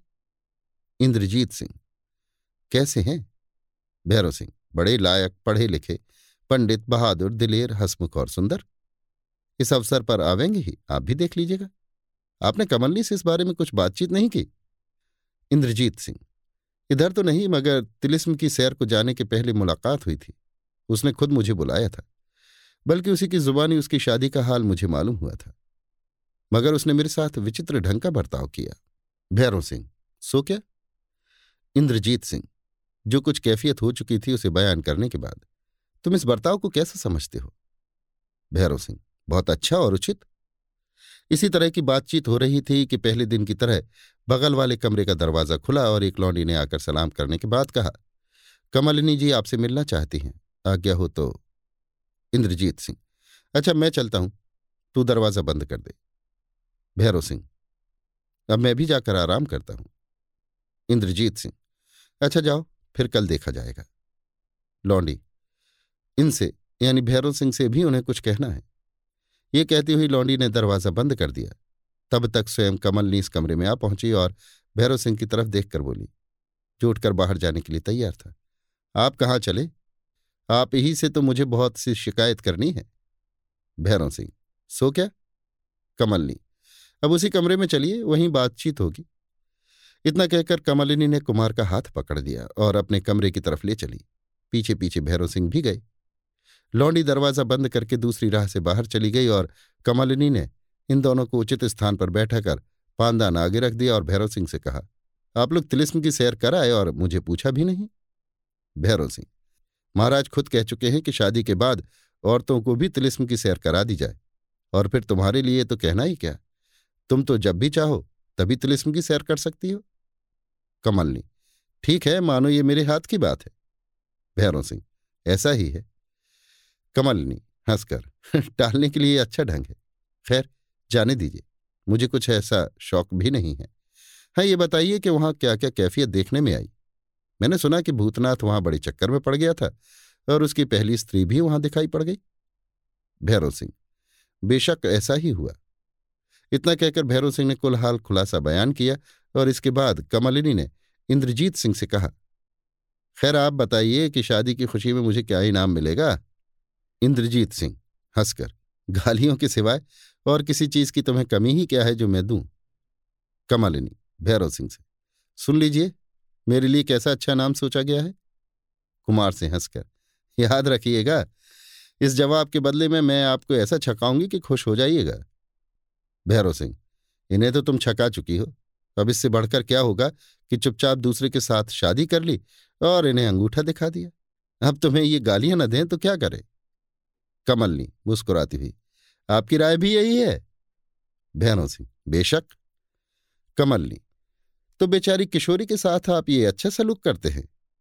भैरव सिंह, इसका इल्ज़ाम तो कुमार के ऊपर हो सकता है। कमलनी हाँ साहब, आज के मर्दों की मुरवत जो कुछ न कर दिखाए, थोड़ा है। मैं किशोरी बहन से इसका ज़िक्र करूँगी।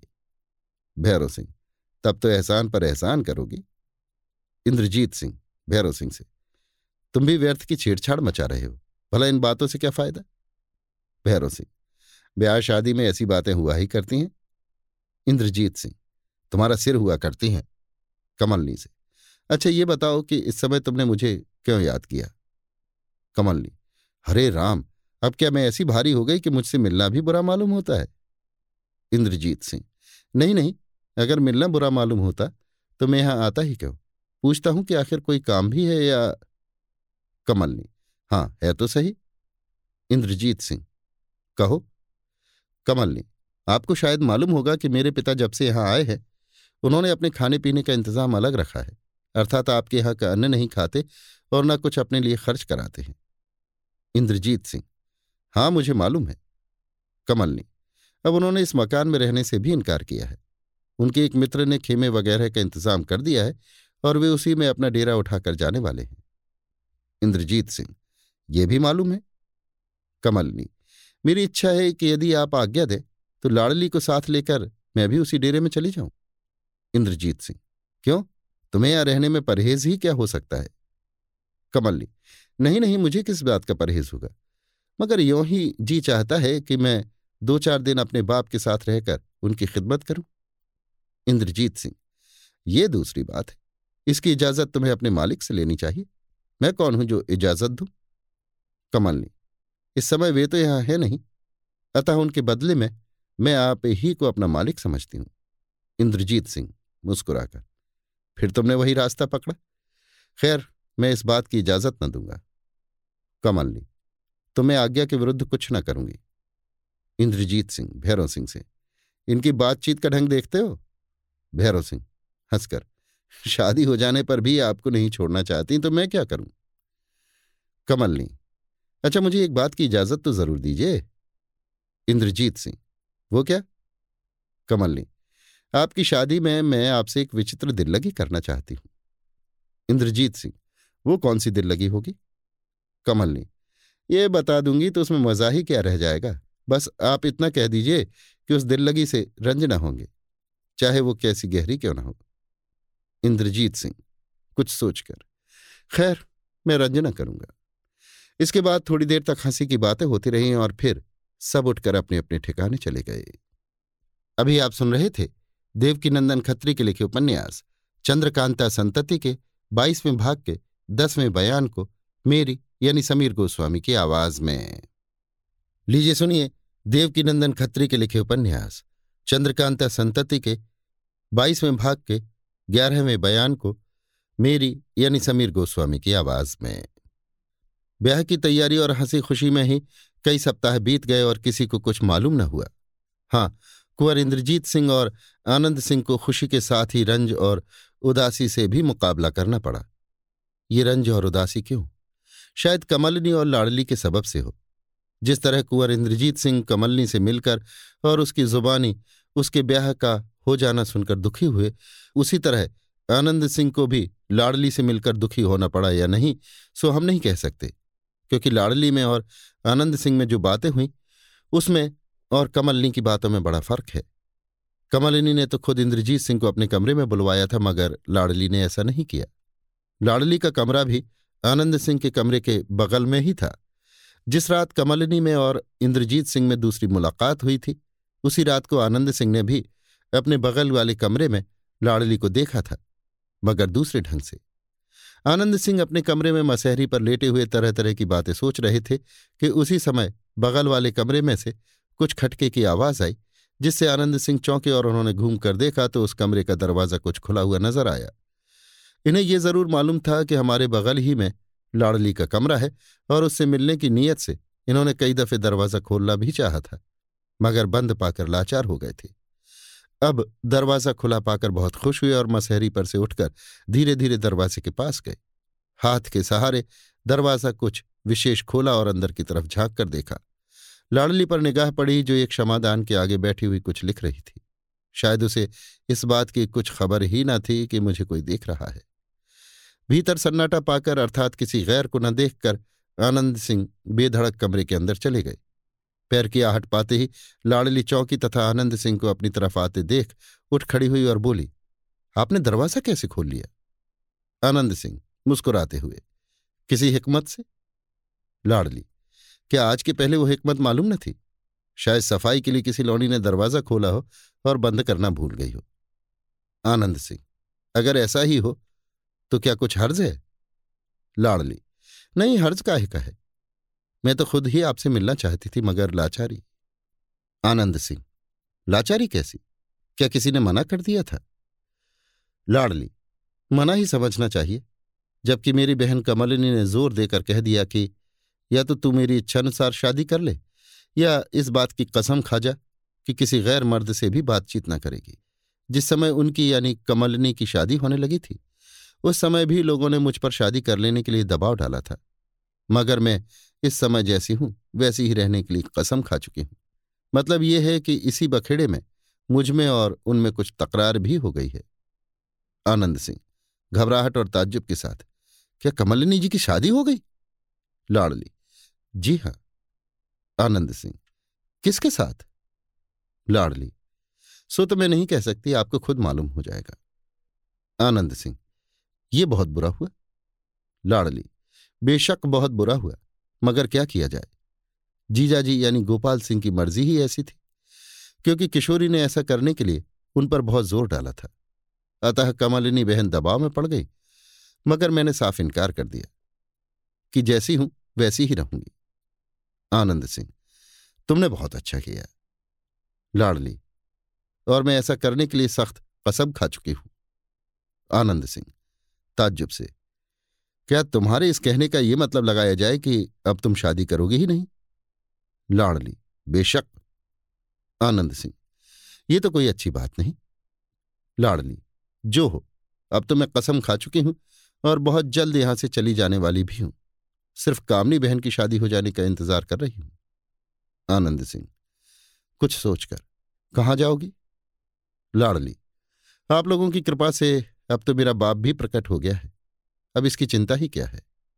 आनंद सिंह, मगर जहाँ तक मैं समझता हूँ, तुम्हारे बाप तुम्हें शादी करने के लिए ज़रूर ज़ोर देंगे। लाड़ली, इस विषय में उनकी कुछ न चलेगी।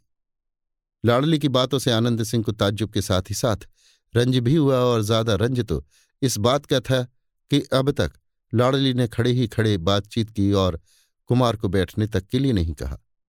शायद इसका मतलब हो कि मैं ज़्यादा देर तक आपसे बातें नहीं कर सकती। अतः आनंद सिंह को क्रोध और दुख के साथ लज्जा ने भी धर दबाया और वे कहकर कि अच्छा मैं जाता हूँ। अपने कमरे की तरफ़ लौट चली।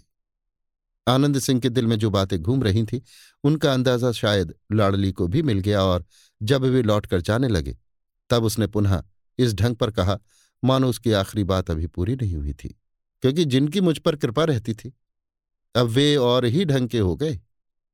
इस बात ने कुमार को तरद्दुद में डाल दिया। उन्होंने घूमकर एक तिरछी निगाह लाड़ली पर डाली और कहा, इसका क्या मतलब? लाड़ली, सो कहने की सामर्थ्य मुझमें नहीं है। हाँ, जब आपकी शादी हो जाएगी, तब मैं साफ़ साफ़ आपसे कह दूँगी। उस समय जो कुछ आप राय देंगे, उसे मैं कबूल भी कर लूँगी। इस आखिरी बात से कुमार को कुछ हिम्मत बन गई। मगर बैठने की या और कुछ कहने की हिम्मत न पड़ी और अच्छा कहकर वे अपने कमरे में चले आए। अभी आप सुन रहे थे देवकीनंदन खत्री के लिखे उपन्यास, चंद्रकांता संतति के, बाईसवें भाग के, ग्यारहवें बयान को, मेरी यानी समीर गोस्वामी की आवाज़ में। लीजिए सुनिए देवकीनंदन खत्री के लिखे उपन्यास, चंद्रकांता संतति के, बाईसवें भाग के, बारहवें बयान को, मेरी यानी समीर गोस्वामी की आवाज़ में। विवाह का सब सामान ठीक हो गया, मगर हर तरह की तैयारी हो जाने पर भी लोगों की मेहनत में कमी नहीं हुई। सब कोई उसी तरह दौड़ धूप और कामकाज में लगे हुए दिखाई दे रहे हैं। महाराज सुरेंद्र सिंह सभी को लिए हुए चुनारगढ़ चले गए। अब इस तिलिस्मी मकान में सिर्फ़ ज़रूरत की चीज़ों के ढेर और इंतजामकार लोगों के डेरे भरे ही दिखाई दे रहे हैं।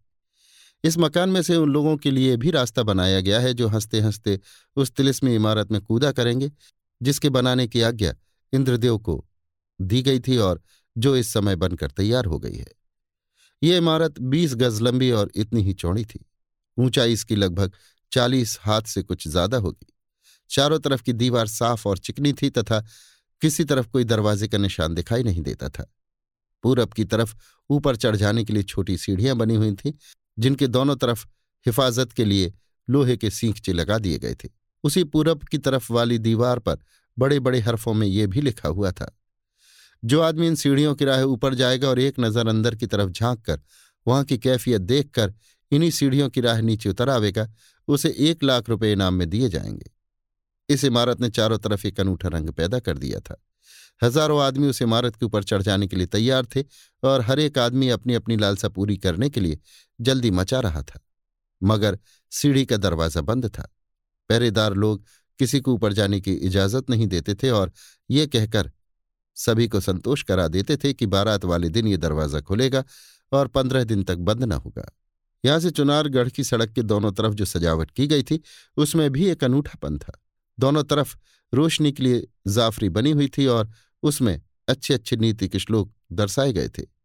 बीच बीच में थोड़ी थोड़ी दूर पर नौबत खाने के बगल में एक एक मचान था, जिस पर एक या दो कैदियों के बैठने के लिए जगह बनी हुई थी। जाफरी के दोनों तरफ़ दस हाथ चौड़ी ज़मीन में बाग का नमूना तैयार किया गया था और इसके बाद आतिशबाजी लगाई गई थी। आध आध कोस की दूरी पर सर्वसाधारण और गरीब तमाशबीनों के लिए महफिल तैयार की गई थी और उसके लिए अच्छी अच्छी गाने वाली रंडियाँ और भाड़ मुकर्र किए गए थे। रात अंधेरी हो जाने के कारण रोशनी का सामान ज़्यादा तैयार किया गया था और वो तिलिस्मी चंद्रमा, देखिए चंद्रकांता संतति, इक्कीसवां भाग, आठवां बयान। जो दोनों राजकुमारों को तिलिस्म के अंदर से मिला था। चुनारगढ़ किले के ऊँचे कंगूरे पर लगा दिया गया था, जिसकी रोशनी इस तिलिस्मी मकान तक बड़ी खूबी और सफ़ाई के साथ पड़ रही थी। पाठक, दोनों कुमारों की बारात की सजावट, महफिलों की तैयारी, रोशनी और आतिशबाजी की खूबी, मेहमानदारी की तारीफ़ और खैरात की बहुतायत इत्यादि का हाल विस्तारपूर्वक लिखकर पढ़ने वालों का समय नष्ट करना हमारी आत्मा और आदत के विरुद्ध है। आप खुद समझ सकते हैं कि दोनों कुमारों की शादी का इंतज़ाम किस खूबी के साथ किया गया होगा। नुमाइश की चीज़ें कैसी अच्छी होंगी? बड़प्पन का कितना बड़ा ख्याल किया गया और बारात किस धूमधाम से निकली होगी? हम आज तक जिस तरह संक्षेप में लिखते आए हैं, अब भी उसी तरह लिखेंगे। यद्यपि हमारी उन लिखावटों से, जो ब्याह के संबंध में ऊपर कई दफे मौके मौके पर लिखी जा चुकी है, आपको अंदाज के साथ साथ अनुमान करने का हौसला भी मिल जाएगा और विशेष सोच विचार की ज़रूरत न रहेगी। हम इस जगह केवल इतना ही लिखेंगे कि बारात बड़े धूमधाम से चुनारगढ़ के बाहर हुई। आगे आगे नौबत, निशान और उसके बाद सिलसिले से फौजी सवार, पैदल और तूप खाने वगैरह थे, जिसके बाद ऐसी फुलवारियाँ थीं जिनके देखने से खुशी और लूटने से दौलत हासिल हो। इसके बाद बड़े सजे हुए अंबारीदार हाथी पर दोनों कुमार, हाथी पर ही सवार, अपने बड़े बुज़ुर्गों, रिश्तेदारों और मेहमानों से घिरे हुए धीरे धीरे दो तरफी बहार लूटते और दुश्मनों के कलेजों को जलाते हुए जा रहे थे और उनके बाद तरह तरह की सवारियों और घोड़ों पर बैठे हुए बड़े बड़े सरदार लोग दिखाई दे रहे थे। अंत में फिर फौजी सिपाहियों का सिलसिला था। आगे वाली नौबत निशान से लेकर कुमारों के हाथी तक कई तरह के बाजे वाले अपने मौके से अपना इल्म और हुनर दिखा रहे थे। कुशलपूर्वक बारात ठिकाने पहुँची और शास्त्रानुसार कर्म तथा रीत होने के बाद कुंवर इंद्रजीत सिंह का विवाह किशोरी से और आनंद सिंह का कामनी के साथ हो गया और इस काम में रणधीर सिंह ने भी वित्त के अनुसार दिल खोलकर खर्च किया। दूसरे रोज पहर भर दिन चढ़ने के पहले ही दोनों बहुओं की रुखसती करा के महाराज चुनार की तरफ़ लौट पड़े। चुनारगढ़ पहुँचने पर जो कुछ रस्में थीं, वे पूरी होने लगी और मेहमान तथा तमाशबीन लोग तरह तरह के तमाशों और महफिलों का आनंद लूटने लगे। उधर तिलिस्मी मकान की सीढ़ियों पर लाख रुपया इनाम पाने की लालसा से लोगों ने चढ़ना आरंभ किया। जो कोई दीवार के ऊपर पहुंचकर अंदर की तरफ़ झांकता, वो अपने दिल को किसी तरह न संभाल सकता और एक दफे खिलखिलाकर हंसने के बाद अंदर की तरफ़ कूद पड़ता तथा कई घंटे के बाद उस चबूतरे वाली बहुत बड़ी तिलिस्मी इमारत की राह से बाहर निकल जाता। बस, विवाह का इतना ही हाल संक्षेप में लिखकर अब हम इस बयान को पूरा करते हैं और इसके बाद सुहागरात की एक बहुत ही अनूठी घटना का उल्लेख करके इस बाईसवें भाग को समाप्त करेंगे, क्योंकि हम दिलचस्प घटनाओं का लिखना ही पसंद करते हैं। अभी आप सुन रहे थे देवकी नंदन खत्री के लिखे उपन्यास, चंद्रकांता संतति के बाईसवें भाग के बारहवें बयान को मेरी यानी समीर गोस्वामी की आवाज़ में। दीजिए सुनिए देवकी नंदन खत्री के लिखे उपन्यास, चंद्रकांता संतति के बाईसवें भाग के तेरहवें बयान को मेरी यानी समीर गोस्वामी की आवाज़ में। आज कुंवर इंद्रजीत सिंह और आनंद सिंह की खुशी का कोई ठिकाना नहीं है, क्योंकि तरह तरह की तकलीफें उठाकर एक मुद्दत के बाद इन दोनों को दिली मुरादें हासिल हुई हैं। रात आदि से कुछ ज़्यादा जा चुकी है और एक सुंदर सजे हुए कमरे में ऊँची और मुलायम गद्दी पर किशोरी और कुंवर इंद्रजीत सिंह बैठे हुए दिखाई देते हैं। यद्यपि कुंवर इंद्रजीत सिंह की तरह किशोरी के दिल में भी तरह तरह की उमंगें भरी हुई हैं। और वो आज इस ढंग पर कुंवर इंद्रजीत सिंह की पहली मुलाकात को सौभाग्य का कारण समझती है, मगर उस अनोखी लज्जा के पाले में पड़ी हुई किशोरी का चेहरा घूंघट की ओट से बाहर नहीं होता, जिसे प्रकृति अपने हाथों से औरत की बुद्धि में जन्म ही से दे देती है। यद्यपि आज से पहले कुंवर इंद्रजीत सिंह को कई दफे किशोरी देख चुकी है और उनसे बातें भी कर चुकी है। तथापि आज पूरी स्वतंत्रता मिलने पर भी यकायक सूरत दिखाने की हिम्मत नहीं पड़ती। कुमार तरह तरह की बातें कहकर और समझाकर उसकी लज्जा दूर किया चाहते हैं, मगर कृतकार्य नहीं होते। बहुत कुछ कहने सुनने पर कभी कभी किशोरी दो एक शब्द बोल देती है, मगर वो भी धड़कते हुए कलेजे के साथ। कुमार ने सोच लिया कि ये स्त्रियों की प्रकृति है, अतएव उसके विरुद्ध ज़ोर न देना चाहिए। यदि इस समय इसकी हिम्मत नहीं खुलती तो क्या हुआ? घंटे दो घंटे, पहर दोपहर या एक दो दिन में खुल ही जाएगी। आखिर ऐसा ही हुआ। इसके बाद किस तरह की छेड़छाड़ शुरू हुई या क्या हुआ, सो हम नहीं लिख सकते। हाँ उस समय का हाल ज़रूर लिखेंगे, जब धीरे धीरे सुबह की सफेदी आसमान पर फैलने लग गई और नियमानुसार प्रातःकाल बजाई जाने वाली नफीरी की आवाज़ ने कुंवर इंद्रजीत सिंह और किशोरी को नींद से जगा दिया था। किशोरी, जो कुंवर इंद्रजीत सिंह के बगल में सोई हुई थी, घबरा कर उठ बैठी और मुँह हाथ धोने तथा बिखरे बालों को सुधारने की नीयत से उस सुनहरी चौकी की तरफ़ बढ़ी, जिस पर सोने के बर्तन में गंगा जल भरा हुआ था और जिसके पास ही जल गिराने के लिए एक बड़ा सा चांदी का आफताबा भी रखा हुआ था। हाथ में जल लेकर चेहरे पर लगाने और पुनः अपना हाथ देखने के साथ ही किशोरी चौंक पड़ी और घबरा कर बोली, है, ये क्या मामला है? इन शब्दों ने इंद्रजीत सिंह को चौंका दिया। वे घबरा कर किशोरी के पास चले गए और पूछा, क्यों, क्या हुआ? किशोरी, मेरे साथ ये क्या दिल लगी की गई है? इंद्रजीत सिंह, कुछ कहो भी तो क्या हुआ?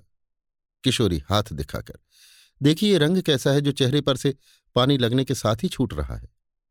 इंद्रजीत सिंह, हाथ देखकर हाँ है तो सही, मगर मैंने तो कुछ भी नहीं किया। तुम खुद सोच सकती हो कि मैं भला तुम्हारे चेहरे पर रंग क्यों लगाने लगा? मगर तुम्हारे चेहरे पर यह रंग आया ही कहाँ से? किशोरी, पुनः चेहरे पर जल लगाकर, ये देखी है या नहीं?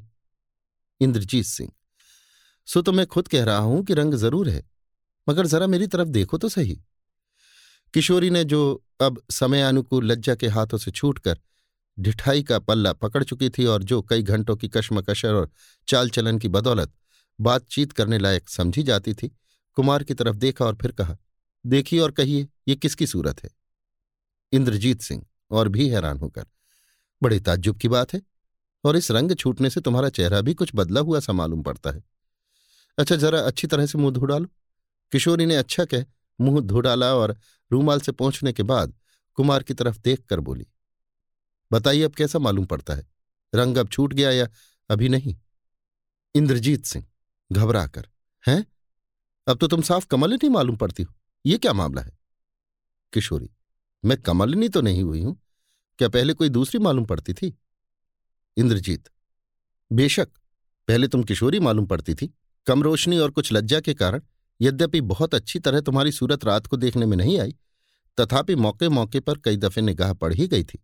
अतः किशोरी के सिवाय दूसरी औरत होने का गुमान भी नहीं हो सकता था।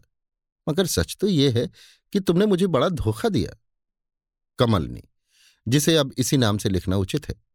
मैंने धोखा नहीं दिया, बल्कि आप मुझे इस बात का जवाब तो दीजिए कि अगर आपने मुझे किशोरी समझा था तो इतनी ढिठाई करने की हिम्मत कैसे पड़ी? क्योंकि किशोरी आपकी स्त्री नहीं थी। इंद्रजीत सिंह, क्या पागलपनी की सी बात कर रही हो? अगर किशोरी मेरी स्त्री नहीं थी तो क्या तुम तो मेरी स्त्री थी, कमलनी? अगर आपने मुझे किशोरी समझा था तो आपको मेरे पास से उठ जाना चाहिए था। जबकि आप जानते हैं कि किशोरी कुमार के साथ ब्याही गई है तो आपको उसके पास बैठने या उससे बातचीत करने का क्या हक था? इंद्रजीत सिंह। तो क्या मैं इंद्रजीत सिंह नहीं हूँ? बल्कि उचित तो यह था कि तुम मेरे पास से उठ जाती। जब तुम कमलनी थी तो तुम्हें पराए मर्द के पास बैठना भी ना चाहिए था। कमलनी, ताज्जुब और कुछ क्रोध का चेहरा बनाकर। फिर आप वही बातें कहे जाते हैं? आप अपने को समझ ही क्या रहे हैं? पहले आप आईने में अपनी सूरत देखिए और तब कहिए कि आप किशोरी के पति हैं कमलिनी के। आले पर से आईना उठा और कुमार को दिखाकर। अब बताइए आप कौन है? और मैं क्यों आपके पास से उठ जाती?